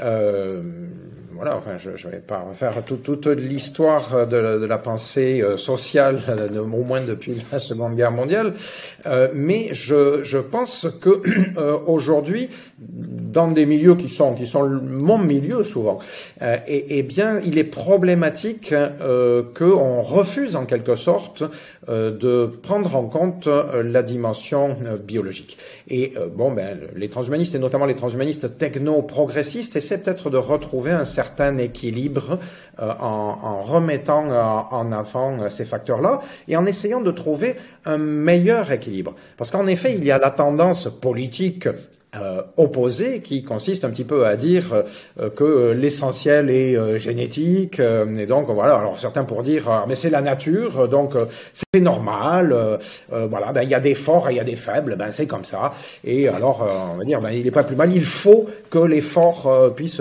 s'exprimer et la société ira mieux si au contraire on met tout le monde en concurrence et que ben les forts s'imposent hein. c'est un petit peu la logique nietzschéenne d'ailleurs tout ça. Mais euh, je pense qu'entre ces deux extrêmes, il y a des interprétations transhumanistes euh, qui peuvent euh, proposer de, trouver de, meilleurs équilibres. Alors pour revenir à la question de la surconsommation, ben, je pense que là aussi on peut se baser sur les travaux des euh, paléoanthropologues, euh, des Pascal Pic aujourd'hui, par exemple. Pascal Pic a, écrit un, ouvrage très intéressant sur le transhumanisme. C'est un petit peu le, transhumanisme expliqué à ma fille. Hein, je me rappelle plus le titre exact de, son livre. et en même temps, il met cela en relation avec son travail de, de paléoanthropologue. Euh, c'est un peu le successeur de Yves Coppens en France, hein, euh, euh, Pascal Pic, pour ceux qui ne connaissent pas. Et d'ailleurs, au passage, de son vivant, Yves Coppens a exprimé plusieurs fois des pensées par lesquelles il montrait qu'il était tout à fait ouvert à la réflexion transhumaniste. Je, je, me rappelle d'un dossier, curieusement, de l'équipe dans lequel il était question de sport, dans lequel ils étaient allés interviewer euh, Yves Coppens, et Yves Coppens répondant euh, en disant à quel point il pensait que l'évolution euh, technologique de l'humanité devait continuer à se faire, et au contraire en disant que si l'humain ne continuait pas à évoluer avec ces technologies, même biologiquement parlant, voulait-il dire, eh bien, il signerait plutôt son, arrêt de mort, parce que toute espèce qui arrête d'évoluer, de s'adapter et de transformer son environnement, et, et bien se, se, condamne plus que le contraire. Je résume rapidement. Euh, dans ce que nous disent euh, Yves Coppens euh, ou, Pascal Pic, il y a des choses qui sont bien connues, que, que cite d'ailleurs aujourd'hui quantité de, je sais pas moi, de diétologues par exemple, hein, de médecins, à savoir que notre biologie, elle est, elle a été sélectionnée une fois de plus dans des conditions de rareté, de rareté de à peu près tout, de rareté d'alimentation, de rareté de, confort, euh, de rareté d'accès à l'énergie, euh, à l'eau, etc. Euh, ce qui a pour euh, effet que quand notre corps se retrouve confronté à l'abondance, il a tendance naturellement à se gaver. Et moi, je connais très bien ça. Hein. Vous me mettez un, bol de glace sous le nez et, et je ne peux pas m'arrêter tant que le bol de glace n'est pas terminé je deviens fou. euh, et euh, voilà, c'est des comportements que tout un chacun peut constater, soit pour lui-même. Euh, alors chacun on a ses préférences. Hein, pour moi c'est la glace, pour d'autres ça va être autre chose. Euh, il nous arrive régulièrement de tomber dans des comportements compulsifs en termes de consommation. Euh, ça peut se traduire par de la consommation alimentaire, ça peut se traduire par de la consommation d'autres substances, euh, ça peut se traduire euh, par des comportements d'achat. Et donc, on, peut constater facilement, je sais pas, je pense que beaucoup de monde, si on est honnête avec soi-même, on peut se rappeler d'une fois ou deux, au moins, si ce n'est davantage, où on est ressorti d'un magasin avec dans les mains autre chose que ce pourquoi on y était rentré. Euh, parce que, euh, ben, euh, pourquoi? Mais on ne sait pas trop des fois. Qu'est-ce qui fait que le cheminement de notre pensée nous a amené à se dire ah tiens j'aurais bien besoin de ça ou j'ai peut-être finalement envie de ci ou bon ah ben pourquoi pas ouais et hop voilà on a dépensé 5, 10, 50, 200 euros ça dépend de son portefeuille en plus, euh, évidemment, on était dans un magasin, c'est-à-dire dans un environnement adapté, dans lequel tout était fait euh, pour nous pousser à cet acte. Euh, mais les publicistes ou les agents de marketing, donc, qui mettent tout en œuvre pour nous pousser à ces actes d'achat, qu'est-ce qu'ils font? Eh bien, d'abord, ils font des études de neurosciences. Je rappelle qu'avec les militaires, euh, les principaux budgets dans les neurosciences, depuis le plus longtemps, avant les dépenses euh, scientifiques, ont été faites par des publicistes, par des agences de publicité en neurosciences. Et ça fait longtemps euh, que dans les supermarchés, notamment, tout est minutieusement pensé pour essayer de nous faire réagir en fonction de présupposés purement biologiques. Euh, pas, sociaux et biologiques. parce qu'il y a toute une construction sociale, bien entendu. Euh, par exemple, dans le sens des couleurs, euh, ce qui fait que euh, selon les pays, selon les cultures, on va être plutôt attiré par telle ou telle couleur. Évidemment qu'il y a des constructions culturelles dessus. Mais pourquoi est-ce que ce sont des couleurs, par exemple, qui nous font réagir Et comment est-ce que la couleur et la vivacité de la couleur, par exemple, va avoir une, importance? Là, il y a des facteurs purement biologique en, arrière-plan. Hmm. Euh, donc, euh, si euh, on arrivait à moduler nos tendances comme ça instinctives à la goinfrerie, au fait de, de, se rassurer par de l'avoir avec un A majuscule, eh bien, on pourrait espérer être moins sensible aux sirènes hein, de la surconsommation. Euh, je, je, je, pense que euh, c'est valable dans, dans toutes les, les sociétés. C'est pas comment dire. J'ai bien dit que selon les sociétés, les codes peuvent être euh, différents, mais je reviens euh, dessus pour dire que on, voit bien que les principes du marché, ils sont adaptables à toutes les sociétés, à toutes les cultures, même les, les cultures qu'on va considérer les plus rigoureuses, les plus conservatrices, les cultures à l'intérieur desquelles euh, la consommation ostentatoire n'est pas bien vue. Hein, que ce soit euh, dans des sociétés, je sais pas, euh, protestantes, catholiques, rigoristes, ou dans certains mondes islamistes, etc. eh bien, il y a des marchés et on va consommer certaines choses. Et selon les cultures, les différents marchés vont s'adresser aux clients selon des critères différents, et puis on va faire ouvrir le portefeuille chaque fois en s'adaptant euh, à la mentalité de, chacun, mais au fond en jouant sur le même type de ressort, euh, donc euh, voilà, qui, consiste en gros à, chercher à se rassurer. Je pense que c'est toujours à peu près la même chose qui est là derrière. Alors, certains peuvent dire ah ben c'est très bien, ça fait tourner l'économie, hein, c'est un facteur de, dynamisme, un facteur d'innovation. Et d'autres, euh, par exemple, dans un discours euh, se préoccupant davantage euh, de l'environnement, hein, de l'état de, de, la planète, vont dire bon, on a assez joué là depuis à peu près 200 ans avec ce type de pratique, et, en, fait, ben voilà, les rapports du GIEC sont là régulièrement pour nous dire à, quelle vitesse on va dans le mur.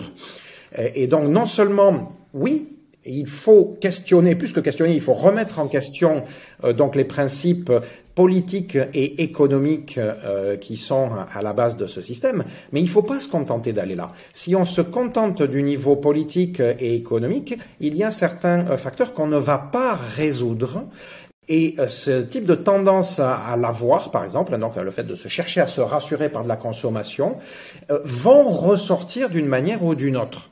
Euh, par exemple, par, par, différentes euh, euh, besoins de consommation ostentatoire. C'est-à-dire qu'on on voit dans des systèmes qui ont cherché au départ à sortir du capitalisme que des types de consommation ostentatoires ont, ont ressurgi sous différentes formes. On peut mmh. prendre l'Union soviétique, eh bien, elle n'avait pas fait disparaître toute forme de, de surconsommation. Euh, ça peut se traduire au niveau national. La surconsommation, ça peut être euh, fabriquer des chars euh, et, des avions pour se rassurer au niveau collectif hein, et avoir un million d'hommes comment dire, voilà, en état de, guerre, c'est une forme de surconsommation à une autre échelle qui remplit un petit peu le même type de, de fonction. Donc je pense que euh, s'attaquer à la dimension biologique de ces comportements est également euh, une direction euh, clé, une action clé, si on veut vraiment arriver à améliorer ces difficultés sur le long et très long terme et non pas retomber sans arrêt et sans arrêt dans les mêmes travers. Euh, on peut euh, préciser, oui, aussi le fait que euh, modèle comme les modèles communistes durs, enfin celui de l'Union soviétique, je sais pas, on peut penser à Cuba peut-être, la petite exception de la Corée du Nord jusqu'à présent, mais pour ce qui est de l'Union soviétique, ben, il semble bien que le modèle se soit effondré en bonne partie euh, parce que la population de, base, chacun dans sa petite maison avec son petit jardin, son petit lopin, euh, bien, avait besoin d'un accès à un certain niveau de consommation, désirait fortement euh, euh, accéder à ce niveau de consommation. alors évidemment, il y avait la comparaison, parce qu'il y avait quand même quelques informations qui venaient du modèle de l'Ouest, mais il n'empêche qu'en interne, le, fait d'imposer aux, personnes des restrictions très très fortes, eh bien, rentrait en contradiction avec quelque chose de profondément ancré et qui faisait que cette contradiction avait fini par devenir insupportable. Hmm. je, pense que euh, euh, si on ne tient pas compte de ces facteurs, on ne résoudra pas le problème. Euh, Henri Laborie, pour conclure sur ce point-là avec ces mots à peu près, disait, c'est une des phrases qui est reprise dans le film, il dit à peu près, tant qu'on n'aura pas expliqué aux humains comment fonctionne leur cerveau, et tant que, alors lui, il s'occupe de dominance euh, dans, son livre. Hein, il dit tant qu'on n'aura pas, euh, euh, on n'aura pas montré que ce à quoi sert leur cerveau, c'est notamment pour la dominance. Mais moi, moi, je pourrais rajouter, c'est notamment pour le l'avoir pour, pour se rassurer donc et pour, pour consommer pour, pour consommer pour s'assurer de la, de la consommation tant qu'on n'aura pas expliqué et ça et puis alors il ne le dit pas lui mais moi je rajoute tant qu'on leur pas on leur aura pas donné les moyens de moduler ces tendances eh bien, ça, ce sont les mots de, de Laborie, rien ne changera jamais. Mhm. Et donc, euh, pour toi qui es euh, historien, j'ai une question justement par rapport à ça, parce que j'ai eu l'occasion de voir euh, bah, à plusieurs reprises des gens dire que typiquement par exemple les chasseurs-cueilleurs ou les, les, les populations pré-agriculture n'avaient justement pas spécialement la notion de, propriété, que les objets appartenaient au groupe, que même souvent les enfants appartenaient au groupe. Est-ce que, du coup, est-ce que c'est compatible avec ce que tu viens de dire là? À mon avis, ça n'est pas contradictoire. Simplement, je pense euh, que ce qui pouvait être considéré, euh, que ce que nous appellerions avec nos mots d'aujourd'hui euh, propriété, eh bien, se situe à un autre niveau. C'est-à-dire que dans ce type de contexte-là, pour que la survie et la perpétuation des individus soient possibles, il est encore plus impératif que euh, la survie et la perpétuation du groupe euh, soient assurées. Euh, donc l'important c'est davantage mis sur le groupe que sur les individus. Alors que à notre échelle sociale actuelle, les sociétés sont devenues tellement importantes que on a un peu de mal à imaginer on se trompe peut-être parfois, euh, mais on a un peu de mal à imaginer que l'ensemble de notre société serait euh, en danger. Hein. Les risques existentiels euh, ne sont finalement étudiés que depuis très peu de temps à l'échelle de l'histoire. Ce sont d'ailleurs souvent des transhumanistes qui étudient les risques existentiels, au passage. Donc, pour rappeler les risques existentiels, c'est-à-dire les risques qui mettent en danger l'existence de l'humanité dans son entier. Euh, donc, euh, euh, si on revient au, temps des chasseurs-cueilleurs, eh bien, oui, je pense qu'on peut plus facilement concevoir que ce qui passe, qui, qui dépend de, ou qui permet la, survie du groupe domine. Cela dit, D'après ce que j'en ai lu euh, euh, là aussi, ou euh, d'après ce que l'on constate, alors pas sur les époques, pas dans les époques paléolithiques, mais avec ou chez les, sociétés de chasseurs-cueilleurs qui continuent à, exister de nos jours, eh bien, quand un groupe arrive sur un bosquet de, baies, la l'attitude des membres du groupe, c'est pas de ramasser d'abord toutes les baies, de les mettre dans un grand récipient, puis de compter les baies et de répartir le nombre de baies à consommer en fonction euh, des besoins euh, de chacun, comme ça devrait se passer si on était dans une société vraiment communiste. Hein, chacun euh, selon ses euh, besoins et de chacun euh, selon ses moyens, disait le précepte communiste. non, on se jette tous ensemble sur le bosquet et, c'est à consomme qui pourra. donc celui qui peut plus, plus vite, qui accède aux branches les plus hautes. Et puis alors quand on a fini de se goinfrer soi-même, d'accumuler donc le sucre et l'énergie et les vitamines, nécessaire, alors euh, éventuellement euh, on va se préoccuper euh, du groupe, mais, mais pas le contraire. Il ne faut pas trop idéaliser, je pense, les sociétés premières. et puis il y, a, une autre dimension qui me paraît intéressante aussi à, réfléchir. il s'avère que dans, dans mon groupe d'amis proches, euh, j'ai plusieurs personnes qui ont été parmi les, les premières, euh, parmi les premiers théoriciens, euh, les premières personnes, les premiers anthropologues qui ont euh, étudié ce qui s'appelle la pratique du don réciproque qui est une pratique qui est commune à la fois dans beaucoup de ces sociétés dites premières et qui continue à exister au moins de manière symbolique euh, dans euh, des, des, groupes de, de, population ou même dans des pays, euh, par exemple en Afrique ou en Amérique du Sud, des, des, pays qui sont sortis complètement, qui sont des, des pays complètement contemporains, technologisés, urbanisés, etc. Mais chez lesquels, de manière traditionnelle, la pratique du, du don réciproque continue à, à exister. Euh, et je pense que c'est intéressant par rapport à cette réflexion-là parce que ça met en partie euh, en question euh, la notion de propriété et donc la, notion d'avoir dont on, parlait précédemment.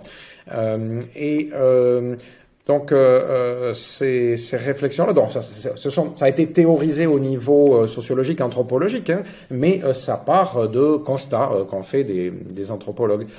Euh, et donc ça consiste euh, à dire euh, que ce qui est le plus important souvent dans ce type de société, ça n'est pas la propriété, c'est davantage le statut social.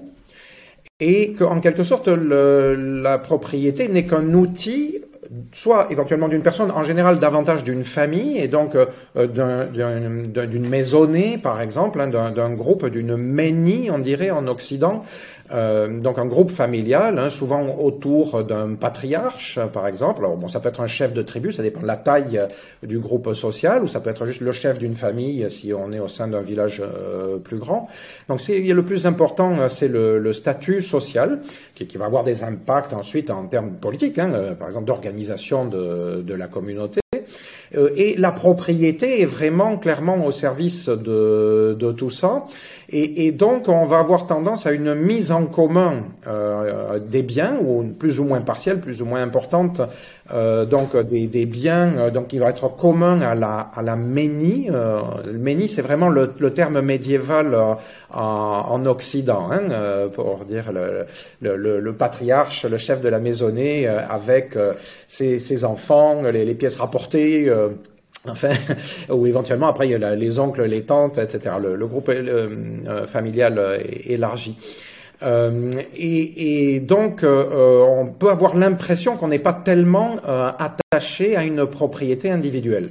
Alors, sans doute qu'on est moins attaché à une propriété euh, individuelle, ou en tout cas pas de la même manière que euh, dans les sociétés qui ont connu l'évolution qu'a connue la société européenne et disons nord-américaine depuis, on va dire, depuis le, 15e siècle peut-être. Néanmoins, euh, je pense que euh, considérer que euh, ces sociétés-là agissent avec zéro concept de propriété ou, par exemple, avec un niveau d'altruisme considérablement supérieur à ce qui existe dans les sociétés occidentales, je pense que c'est une illusion. Je, je pense que c'est une construction souvent que les Occidentaux fabriquent à partir de ce qu'ils perçoivent chez ces sociétés, parce que finalement, ces sociétés leur renvoient une certaine image euh, d'eux-mêmes qui n'est pas toujours très très sympathique. On se rend davantage compte de justement notre tendance à l'accaparement et alors on se dit ah ben on est dégueulasse euh, et euh, on devrait plutôt s'inspirer de regarder comment ils sont gentils. donc voilà, pratiquer par exemple le don réciproque. En réalité, euh, le, le, don réciproque, bon, c'est un exemple particulier hein, d'une des conséquences de cette conception différente de la propriété. Euh, et, bien, c'est juste une gestion politique différente des rapports sociaux. Et au fond, les humains restent humains. Au fond, c'est pas beaucoup plus sympathique. Euh, il y a des excès, il y a des exploitations, et la dominance est omniprésente, exactement au même degré dans toutes les euh, société. C'est juste qu'elle prend des formes euh, euh différentes. Hein. Donc voilà. Enfin, moi, je, comment dire Oui, je parle vraiment d'amis, hein, de, gens par ailleurs avec lesquels je, je partage quantité d'opinions politiques, mais il m'empêche que je pense que certains parfois vont trop loin, ou plutôt, je sais que certains sont déjà revenus depuis de nombreuses années sur l'admiration que la, la découverte de ces fonctionnements différents avait pu provoquer euh, dans, les, dans les premiers temps. Euh, il y a euh, un exemple historique qui est celui qui a été nommé le quiproquo historique, par exemple par Dominique Temple, qui consiste à dire quand les Européens arrivent au contact des Amérindiens dans les premiers temps, les Amérindiens vont vers eux systématiquement en leur offrant ce qu'ils ont de plus beau, donc le plus étincelant, donc l'or, mais éventuellement euh, euh leur fille, euh, etc., l'accès à ce qui leur paraît euh, important. et dans leur rapport, ils constatent que les Européens en face leur rendent beaucoup moins. Et pour eux, ça, c'est un signe de leur supériorité morale. Et le fait que les Européens leur rendent beaucoup moins, ça rabaisse les Européens. Et donc les Amérindiens sont très contents très fiers d'avoir été capables de donner beaucoup plus euh, que euh, les Européens. Donc, ils estiment que moralement, hein, euh, ils, sont, ils sont meilleurs que ces Européens-là, et, en gros, ils, ils, se sont imposés à eux. Hmm. Et évidemment, de l'autre côté, les Européens, colons et, et consorts, dans l'échange, leur offre ce qu'ils leur estiment être de la moindre valeur, donc de la verroterie par exemple, et ils estiment qu'ils récupèrent dans l'échange ce qui eux a une très bonne valeur, de l'or par exemple, et ils considèrent que ces Amérindiens, ces sauvages en face d'eux, n'y comprennent rien, n'ont aucune aucun sens de la valeur des choses, se font complètement entuber dans l'échange, et que donc ils vont pouvoir les manipuler à leur guise, euh, et donc euh, que euh, eux-mêmes sont très largement en termes de civilisation meilleurs que ces que ces Amérindiens. Euh, donc voilà, même moralement, euh, qu'ils sont supérieurs euh, à eux, rapidement, ils vont jusqu'à contester le fait qu'ils puissent être dotés d'une âme, tellement, puisqu'ils ils estiment que leur intelligence est guère supérieure à celle des animaux, et, et, donc, bon, rapidement, on va pouvoir les réduire en, esclavage, en tout cas dans les premiers temps. donc c'est vraiment le quiproquo total. le mot quiproquo est, est vraiment adapté, là, on prend qui pourquoi. Euh, donc, euh, euh, je, pense que ça montre assez bien qu'est-ce qui est en jeu au tréfonds de nous-mêmes, donc des rapports alors là, de dominance et de domination en même temps. Bon, je reviens pas sur tout ce qui est xénophobie, évidemment, qui peut renforcer le, les difficultés. Mais on peut se dire que oui, si on arrivait à atténuer, si ce n'est se débarrasser, au moins atténuer et moduler surtout ce type de, tendance, et, et bien euh, on pourrait espérer améliorer la condition humaine à la fois dans nos rapports individuels, interpersonnels, et, à la fois au niveau global, au niveau social, et puis peut-être dès aujourd'hui, pour par exemple être capable de mieux accueillir de futurs modes de pensée qui s'est émergents euh, de substrats informatiques ou après-demain, qui sait si on fait une rencontre euh, entre deux étoiles ou entre deux planètes, euh, ben, on sera capable de réagir de manière un, peu plus intelligente, c'est-à-dire de pouvoir mieux choisir. Hein, euh, voilà, que ce que l'on a fait quand on, les Européens sont allés à la rencontre des, Amérindiens. Oui, puis effectivement, je pense que c'est important comme ça de ne pas idéaliser forcément les peuples premiers ou les peuples primitifs. Euh, effectivement, c'est beaucoup plus compliqué que ce que disent les uns et les autres. Et souvent, j'ai l'impression en tout cas que les différentes idéologies politiques cherchent à dire ah mais moi mon idéologie c'est la meilleure parce que les peuples premiers faisaient mon idéologie. Euh, les uns vont dire que le commerce existe depuis le début de l'humanité et puis que euh, on sait toujours échanger des choses et du coup euh, faut continuer à le faire. Et puis les autres, ah il n'y a jamais eu de propriété, enfin etc etc. Et je pense que l'attitude la plus saine à adopter face à ça, c'est de se dire bah, c'est super intéressant, on peut s'y intéresser dans une démarche historique, mais si on se demande quelle est la société qu'on veut, bah quelque part demandons-nous quelle est la société qu'on veut et pas spécialement quelle était la société auparavant. Et euh, un autre euh, un autre aspect euh, qui peut être intéressant dont on parle beaucoup d'ailleurs beaucoup plus en tout cas ces ces derniers temps c'est tout ce qui concerne les biais cognitifs. Donc est-ce que d'un point de vue transhumaniste, il pourrait être souhaitable de supprimer ces biais cognitifs? Alors, on va reprendre, remonter un tout petit peu aussi. Il est intéressant de constater, je trouve, que les débuts de la réflexion et de la recherche sur les biais cognitifs euh, datent à peu près de la même époque euh, que le début des neurosciences et à peu près de la même époque euh, que le développement du transhumanisme contemporain. Tout ça semble avoir émergé, se développé plus rapidement en tournure des années 70-80 du XXe siècle.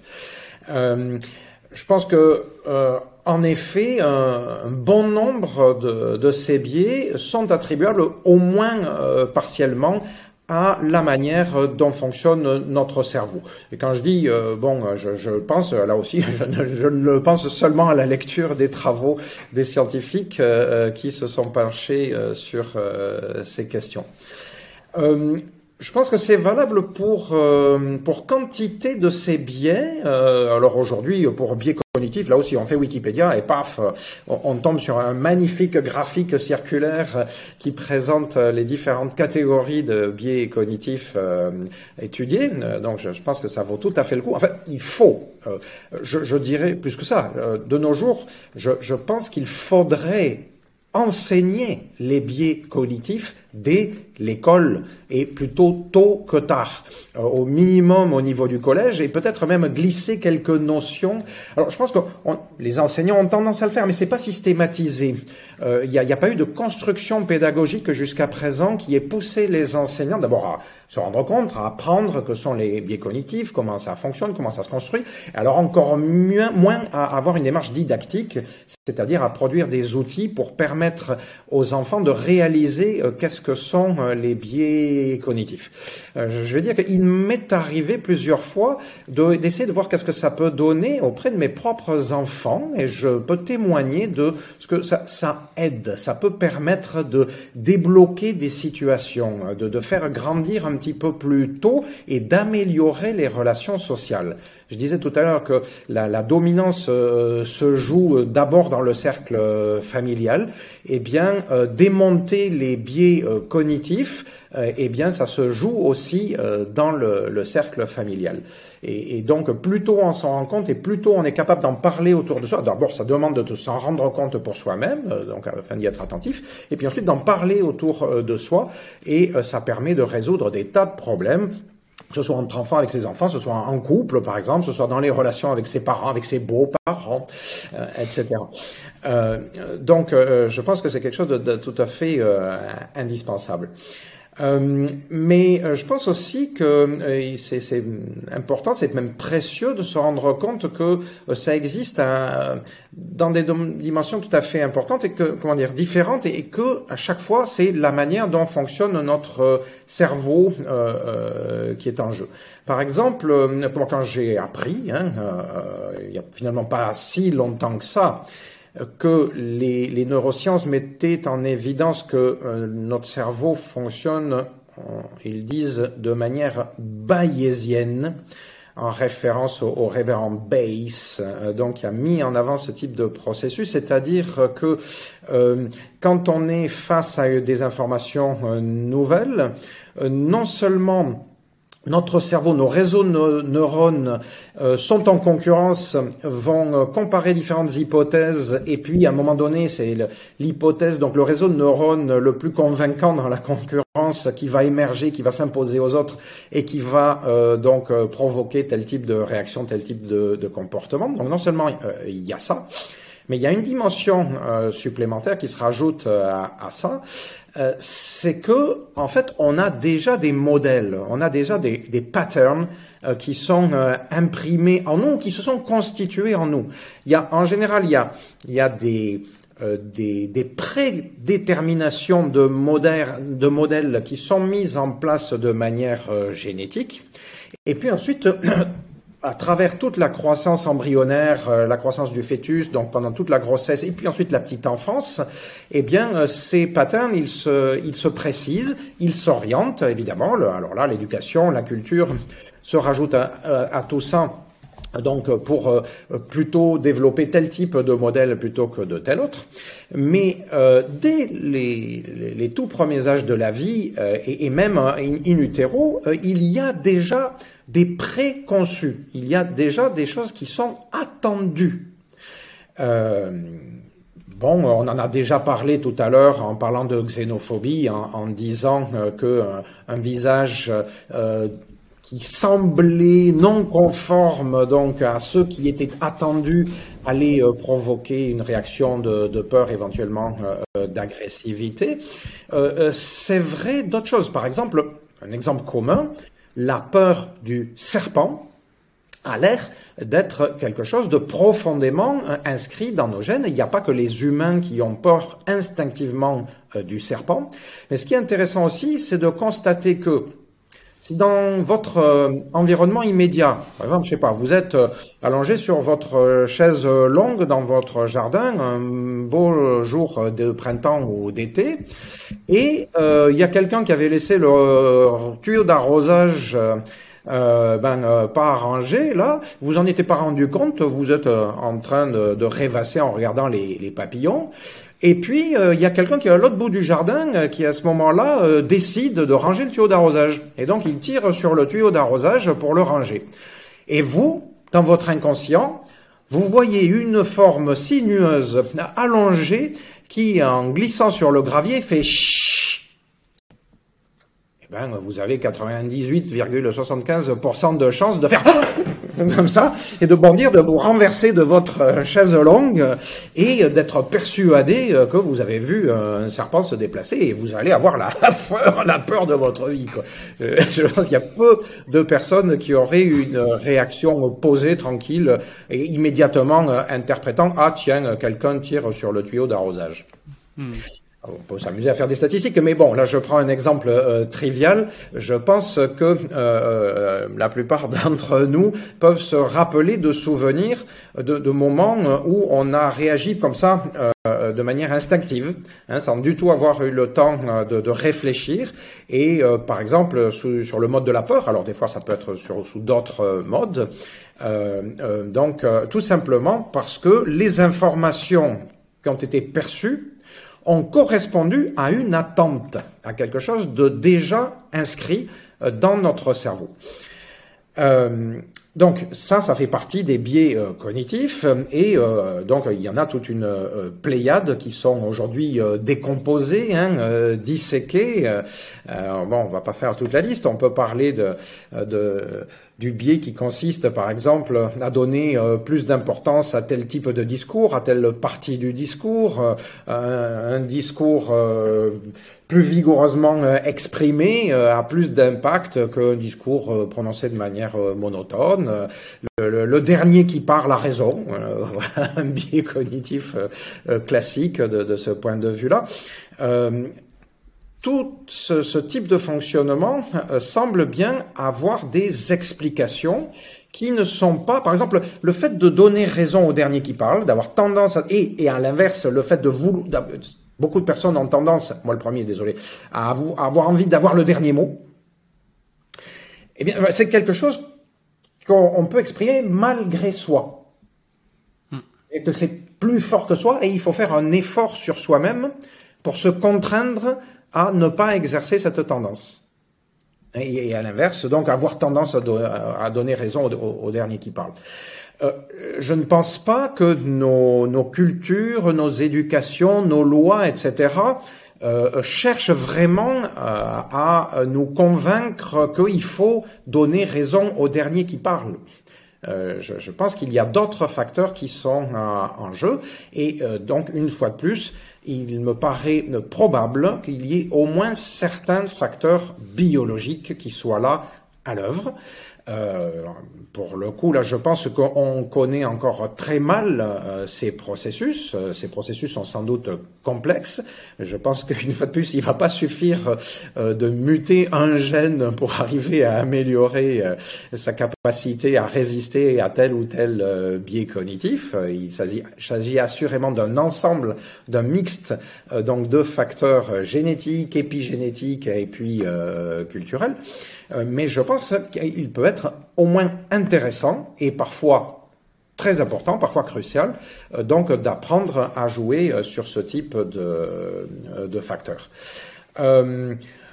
Voilà, enfin, je sais pas, j'avais pensé, euh, oui, je pensais à d'autres euh, d'autres exemples aussi qui montrent, oui, je, donnais l'exemple du, serpent tout à l'heure, mais je, pense qu'il est également important, enfin, je vais me répéter, mais de, de, de garder en tête que, euh, enfin, il vaut mieux réagir inutilement à, voilà, un tuyau d'arrosage qui nous a fait peur, plutôt que de rester nonchalant et de se faire mordre par un serpent.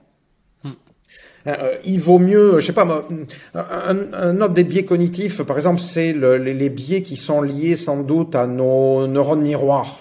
et qui nous font euh, réagir de manière euh, similaire ou quasi identique aux personnes qu'on voit agir de manière collective autour de nous. Hein, on réagit comme un poisson dans un banc de poissons. Le poisson qui est devant euh, tourne à droite, on tourne à droite. On, réfléchit pas une seconde.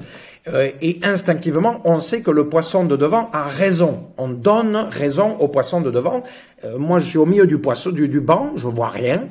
si les poissons qui sont devant ont tourné à droite, il doit y avoir une raison. Je ne sais pas laquelle c'est, mais il vaut mieux que je tourne à droite. Hein. Euh, la, probabilité qu'ils aient raison est plus forte. Et puis finalement, ça me coûte pas grand-chose de tourner à droite. Eh bien, euh, les, humains font la même chose. On est dans une foule, euh, tout d'un coup, une quinzaine de personnes, ça commence par une ou deux, trois, et puis tout d'un coup quinze, et puis brouf, 200 personnes se mettent tout d'un coup à, à tourner, tout le monde se lève sur la pointe des pieds et regarde à droite. Je regarde à droite. Je ne sais pas pourquoi j'ai regardé à droite, mais il y a intérêt à ce que je regarde à droite. Il y a probablement, il se peut en tout cas qu'il y ait quelque chose de dangereux, par exemple, ou peut-être une information importante, enfin, euh, qui mérite que, je regarde à droite. Je suis conditionné à réagir de la même manière que les autres, comme le poisson.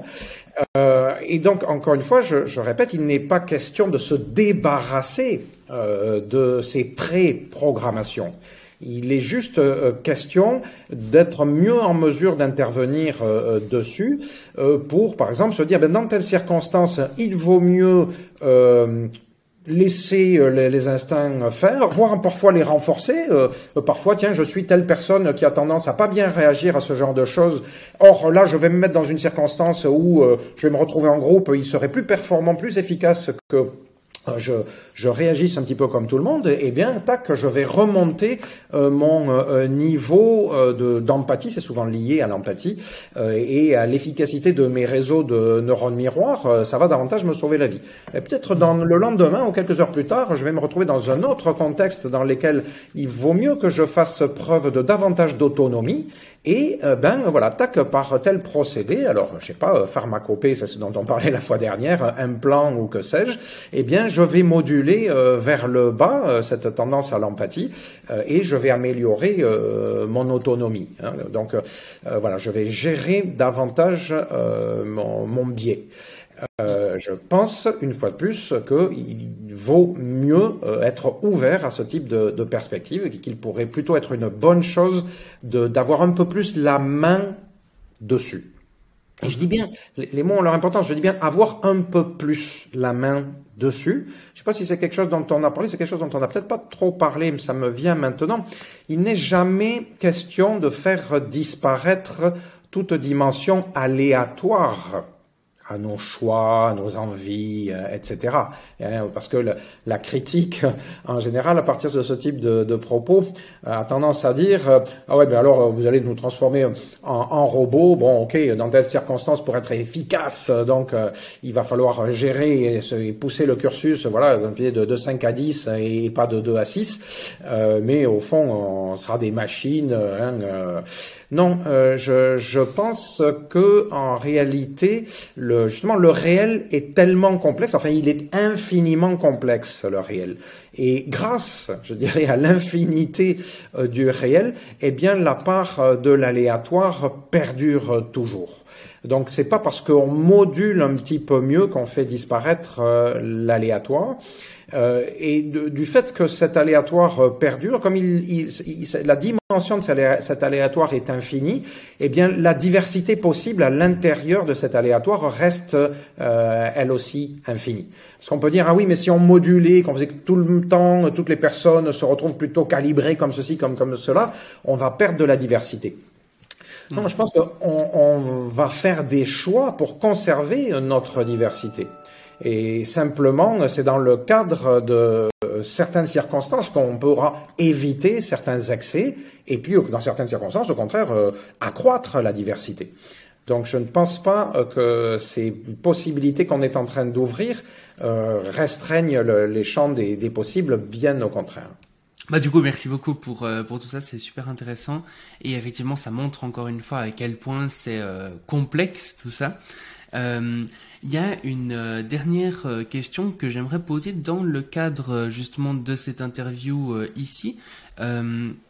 Parce qu'elle me semble intéressante, parce qu'on a vu justement qu'on pouvait moduler comme ça différentes choses, modifier ben, des choses comme la dominance, la xénophobie ou ce genre de choses. Et donc il y a une question qui se pose avec ça, c'est est-ce qu'il faudrait euh, peut-être imposer certaines de ces améliorations mentales? Parce qu'on pourrait par exemple penser que euh, si euh, certains peuvent être plus dominants que d'autres et d'autres plus moins dominants que, que d'autres, est-ce que ça risque pas à quelque part de créer justement un phénomène où à quelque part les personnes gentilles, les personnes moins dominantes vont se faire écrasé par les autres si c'est pas imposé à l'ensemble de la population. Ou la même chose avec euh, de la xénophobie. Est-ce que, par exemple, les peuples xénophobes ne risquent pas de vouloir, par exemple, envahir les autres et puis les peuples qui auront décidé de diminuer leur euh, xénophobie vont se retrouver euh, comme ça, béats à se faire envahir par les autres. Donc, est-ce qu'il y aurait comme ça des améliorations mentales qu'il faudrait imposer? Hmm.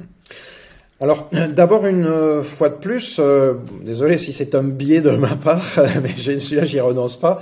Euh, oui, je pense qu'il faut être attentif au, fait que quand on dit il faudrait ceci ou il faudrait cela, et, bien la réponse dépend complètement du contexte dans lequel on, se place. Et ça peut être problématique, c'est-à-dire que d'ores et déjà, du point de vue de certains gouvernements, euh, par exemple, dans, certains pays, eh, bien, on va considérer que c'est très très bien d'envahir le, Donbass, euh, par exemple, hein, euh, euh, ou de réduire les, habitants du Xinjiang, de, de, les mettre dans des espèces de goulag, et qu'il faut le faire pour ce qui va être considéré comme de bonnes raisons par les gouvernements en question. Euh, donc euh, il est clair que euh, les outils dont parle le transhumanisme, ils peuvent être utilisés par chacun selon ses propres objectifs. Et les objectifs en question eh ben, sont considérés par les uns comme de bons objectifs et par d'autres comme de mauvais euh, objectifs. Euh, là, c'est comme ça. Hein. Euh, chacun pensera faire le bien en fonction de ses propres valeurs.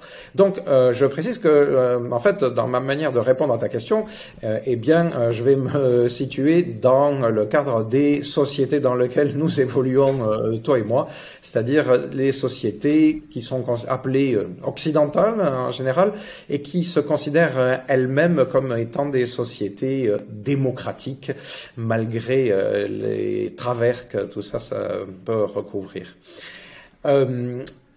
il me semble que si on est le plus strict possible avec les principes de la démocratie, alors en effet, on peut aller jusqu'à imposer, entre guillemets, certaines contraintes. À vrai dire, euh, tout simplement, comme j'ai tendance à le faire, euh, on peut constater que les démocraties imposent à leurs citoyens des tas de choses. Hein. Euh, d'ailleurs, c'est écrit dans les textes fondateurs des différentes euh, démocraties, c'est-à-dire que, eh bien, en, en, naissant et en apparaissant dans une société, on est reconnu immédiatement comme personne et que toute personne a des droits et des obligations. Euh, dans le cadre de cette euh, euh, société. Si on ne respecte pas ces obligations, eh bien, la communauté hein, que constituent les membres de cette société peut contraindre éventuellement par la force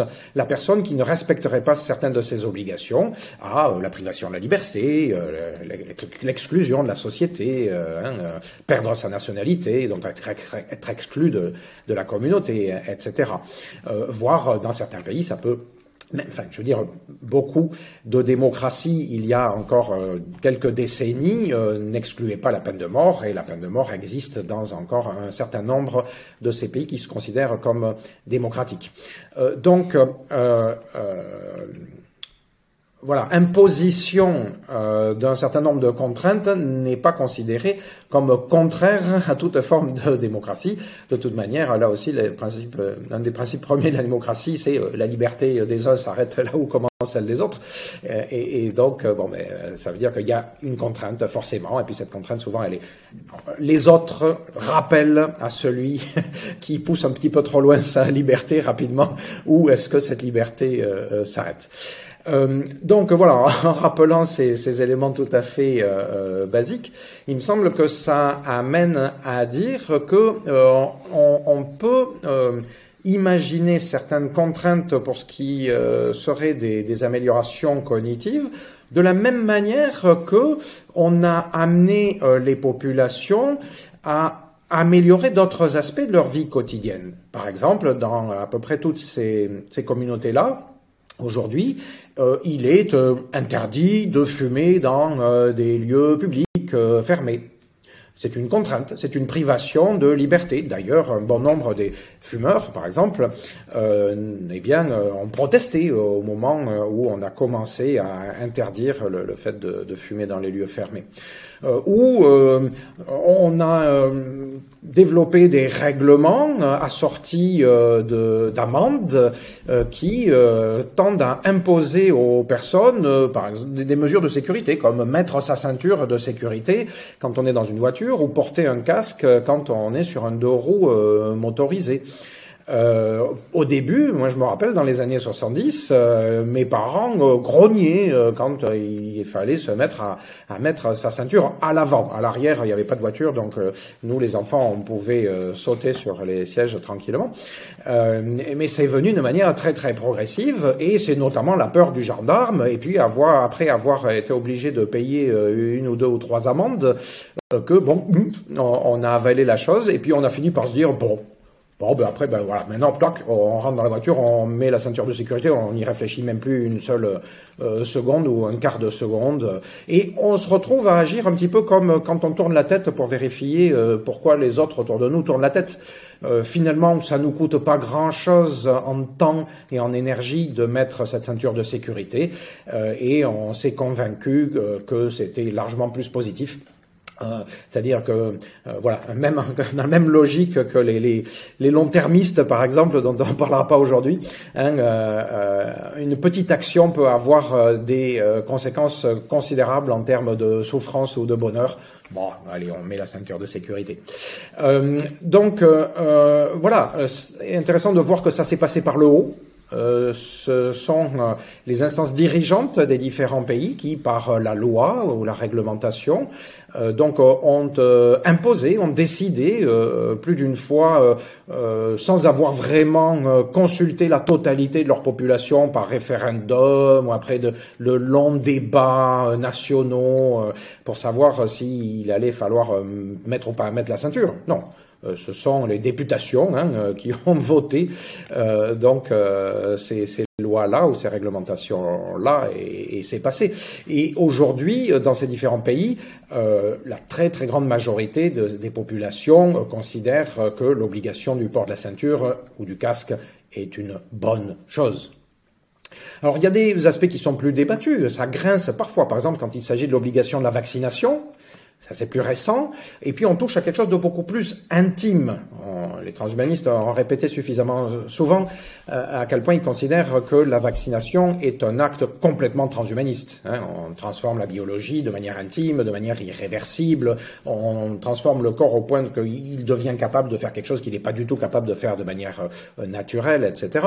Donc on comprend euh, que ça fasse regimber, que ça fasse peur même une part importante de la population. Cela dit, la part importante de la population après quelques années, c'est 10, 15% peut-être euh, de ces populations, c'est-à-dire une minorité. Alors, dans les principes démocratiques, de manière idéale, euh, ce qui est inscrit aussi, c'est qu'il y a un droit des minorités. Et euh, donc, ben, par exemple, on ne doit pas condamner outre mesure des personnes qui choisissent de ne pas respecter complètement toutes ces réglementations. Ben, on peut reprendre l'exemple de la ceinture. Euh, on ne va pas, enfin, le, monsieur le gendarme, vous arrêtant sur le bord de la route, ne va pas euh, prendre votre rouleau de ceinture de sécurité et vous la boucler euh, par-dessus vous, hein, par la, force. C'est pas, pas ce que lui dit de faire la loi. La, la, loi, ou plutôt exactement le code de la route, lui dit de vous verbaliser. Si vous, vous préférez payer l'amende et ne pas porter votre ceinture de sécurité, vous payez l'amende, vous ne portez pas la ceinture de sécurité. Euh, eh bien, euh, euh, je pense que c'est plutôt par ce type de pratique que, en démocratie, on pourrait aller vers une forme d'imposition de certaines améliorations mentales. C'est-à-dire que si l'on considère de manière collective, sur le long terme, après avoir pris toutes les précautions possibles, après tout de même de préférence avoir utilisé euh, tous les outils démocratiques possibles. Moi, je suis, et l'Association française transhumaniste est favorable au référendum d'initiative citoyenne, au RIC. Euh, après avoir euh, utilisé des outils comme les conférences citoyennes, pourquoi pas? Je trouve que c'est pas un mauvais outil. Après avoir développé, pourquoi pas, des outils comme ce qui est utilisé en Suisse, des votations régulières, euh, peut-être au niveau régional en France par exemple, parce que c'est sans doute plus facile avec des communautés plus restreintes, euh, mais alors beaucoup plus régulières et qui permettent un, petit peu, enfin beaucoup plus de monde de, s'investir, de s'impliquer, donc du coup de réfléchir, puis de, s'éduquer hein, sur les, les, enjeux politiques euh, de toutes ces évolutions-là. Voilà, en mettant en jeu, en améliorant tout ce type de de, pratique. Aujourd'hui ou demain, pourquoi pas en, faisant appel à des systèmes informatiques, à de l'IA euh, pour nous aider euh, à améliorer nos pratiques démocratiques. Donc voilà, on peut essayer de mettre en place tout ça pour faire en sorte que ces contraintes euh, soient le plus démocratiques possible. dans la mesure où donc on, procéderait de, cette manière-là, il me semble que on peut répondre de manière positive à la question, hein, c'est-à-dire imposer si on peut parler d'imposition à ce moment-là, pousser, hein, euh, inciter, je dirais plus euh, préférablement, inciter euh, les populations à utiliser les améliorations mentales qui paraissent les meilleures. En même temps, laisser le plus grand choix possible. Ça reste, je pense, une pensée cardinale dans le mouvement transhumaniste, d'ouvrir le champ des possibles. Ouais. Oui, et puis euh, je pense qu'il y a une euh, certaine importance aussi de la pédagogie, quoi, euh, d'expliquer aux gens en quoi c'est bien. Et bah, par exemple, pendant la crise sanitaire, je trouve que ça, ça a assez bien montré ça, dans le sens où certains pays, voilà, ont imposé de manière assez ouais, presque violente des, des trucs euh, de, de, confinement ou de vaccination, etc., à des gens qui euh, n'étaient pas convaincus. Et euh, je pense que ils n'étaient pas convaincus pour de mauvaises raisons, parce qu'il y avait des, souvent la plupart des décisions qui ont été prises ont été prises pour des raisons scientifiques pertinentes. Mais j'ai été quand même assez terrifié, en tout cas dans certains pays, de se rendre compte à quel point voilà c'était pas expliqué euh, je sais pas moi j'aurais aimé euh, que les, les, différents présidents puissent expliquer je sais pas ce qu'est une exponentielle euh, pourquoi est-ce que c'est important de, de, prendre en compte ça enfin je, je trouve qu'il y a eu un manque vraiment de, de pédagogie. Et j'ai l'impression en tout cas que ce que ça a montré, c'est justement que quand il y a ce manque de pédagogie que les gens se sentent euh, imposés de, de, faire quelque chose, et eh ben souvent ça amène euh, à des dérives, des gens qui vont euh, essayer de, de, passer outre, qui vont essayer de, de voilà d'aller à l'encontre des choses qu'on essaye de leur imposer, alors que s'ils étaient convaincus, ben ils le, ils le feraient pas. Et puis de manière générale, bah ça crée un phénomène où les gens se sentent moins autonomes, moins libres et donc probablement aussi un peu moins heureux. Donc je pense que effectivement, typiquement, la, pédagogie sur ce genre de sujet euh, est vraiment extrêmement importante euh, aussi, quoi. Enfin, je, je rajouterai juste, je suis d'accord hein, avec ce que tu viens de dire. Euh, simplement, euh, je pense euh, aussi que nous ne nous rendons pas bien compte en tant que citoyens à quel point ça peut être difficile quand on est du côté des décideurs et qu'on se retrouve dans une situation d'urgence de, de, savoir quelles vont être les bonnes pratiques, qu'est-ce qu'on va avoir le temps de, de mettre en place et même même si euh, ça arrive régulièrement, hein, malheureusement, à euh, des dérives, euh, et bien simplement a posteriori, je, pense qu'on peut comprendre certaines erreurs. On, peut comprendre que voilà, on, choisit hein, que des, politiques, par exemple, choisissent d'arrêter la, dé, la, la démagogie, Bon, ça ne arrive jamais. Un révélateur. Arrêter la pédagogie, je voulais dire, euh, pour aller vers une efficacité euh, plus grande et, et, et, plus rapide. Donc voilà, j'essaie de me garder de jeter la pierre. Euh, c'est un peu trop facile. Justement, c'est peut-être parfois tomber dans la démagogie que de systématiquement jeter la pierre à des, à des politiques ou à des responsables administratifs ou, ou des responsables de santé publique Hein, qui ont été obligés de, enfin, on n'était pas à leur place, quoi. Euh, donc, euh, je, je, me garde bien d'être euh, trop critique. Je, je sais pas, je crois que j'aurais pas aimé être à, leur place. Je pense qu'ils ont dû passer quelques mauvaises nuits là dans les premiers mois de 2020. Euh, mm. Mais après, oui, c'est comment dire, c'était en prévention. Maintenant que, bon, par exemple, la pandémie de Covid, elle est semble-t-il, essentiellement euh, euh, derrière nous, eh ben, euh, je pense qu'il faut s'efforcer à passer peut-être à la prochaine ou à la prochaine crise et, et, donc travailler notre pédagogie maintenant. voilà, là où on n'est pas dans l'urgence. Et, et, donc voilà, c'est maintenant que peut-être on peut davantage préparer les, les citoyens en, en général à comprendre ce qui est en jeu, à leur donner des, des outils pour être mieux capables de, de choisir, de faire les meilleurs choix la mm. prochaine, à la prochaine occasion. Ouais. Et d'ailleurs, euh, l'OMS disait euh, clairement que, enfin, les instances scientifiques de manière générale même disaient clairement que c'était plus efficace, euh, voilà, que, que d'essayer de, convaincre les gens, de les persuader, de, de leur faire comprendre que c'est important. il me semble que ça avait été une des, une des choses mises en avant, donc, donc ouais, ça, ça a une grande importance. Bah écoute, euh, merci beaucoup en tout cas pour euh, du coup ces trois épisodes sur euh, les améliorations mentales. On a quand même bien balayé le, sujet. Je pense qu'il y aurait encore beaucoup de choses à dire parce que c'est un sujet vraiment vaste. Mais mais ouais, en tout cas, on a fait un bon bois. C'est un sujet sur lequel il faudra revenir. Je ne dis pas forcément nous, pas forcément moi. je pense qu'à travers ces échanges, on a bien compris que c'était un, champ de recherche c'était euh, donc euh, ce qu'on appelle en, anglo-saxon euh, une frontière, c'est-à-dire un, champ de découverte et de conquête sur lequel, dans lequel on, s'avance. et bon, voilà, les, données changent de manière continue.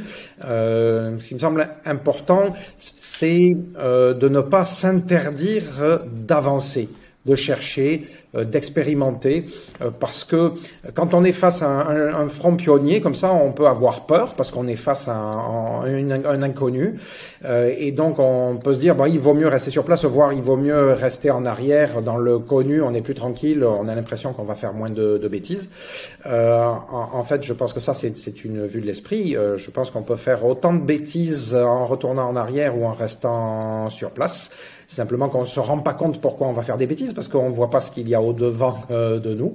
On peut faire des bêtises en, avançant, euh, bien entendu, mais je pense que ça fait complètement partie de, alors pour le coup, euh, j'ai envie de dire de la nature, c'est un terme que j'utilise pas souvent, mais de la nature du vivant, c'est-à-dire de la logique en fait du vivant, d'explorer ce qui est au-devant de nous, d'explorer l'inconnu pour essayer de le contrôler le mieux possible. Et c'est de cette manière-là, voilà, comme nous le rappelait Yves Copin, c'est comme nous le dit Pascal Pic, qu'on euh, peut euh, garantir au mieux euh, notre pérennité, à la fois autant en tant qu'individu qu'en tant que, genre humain. Donc voilà, je pense qu'il faut continuer à aller de l'avant. Fantastique. Merci beaucoup, Marc. Avec plaisir. Merci, Shimon.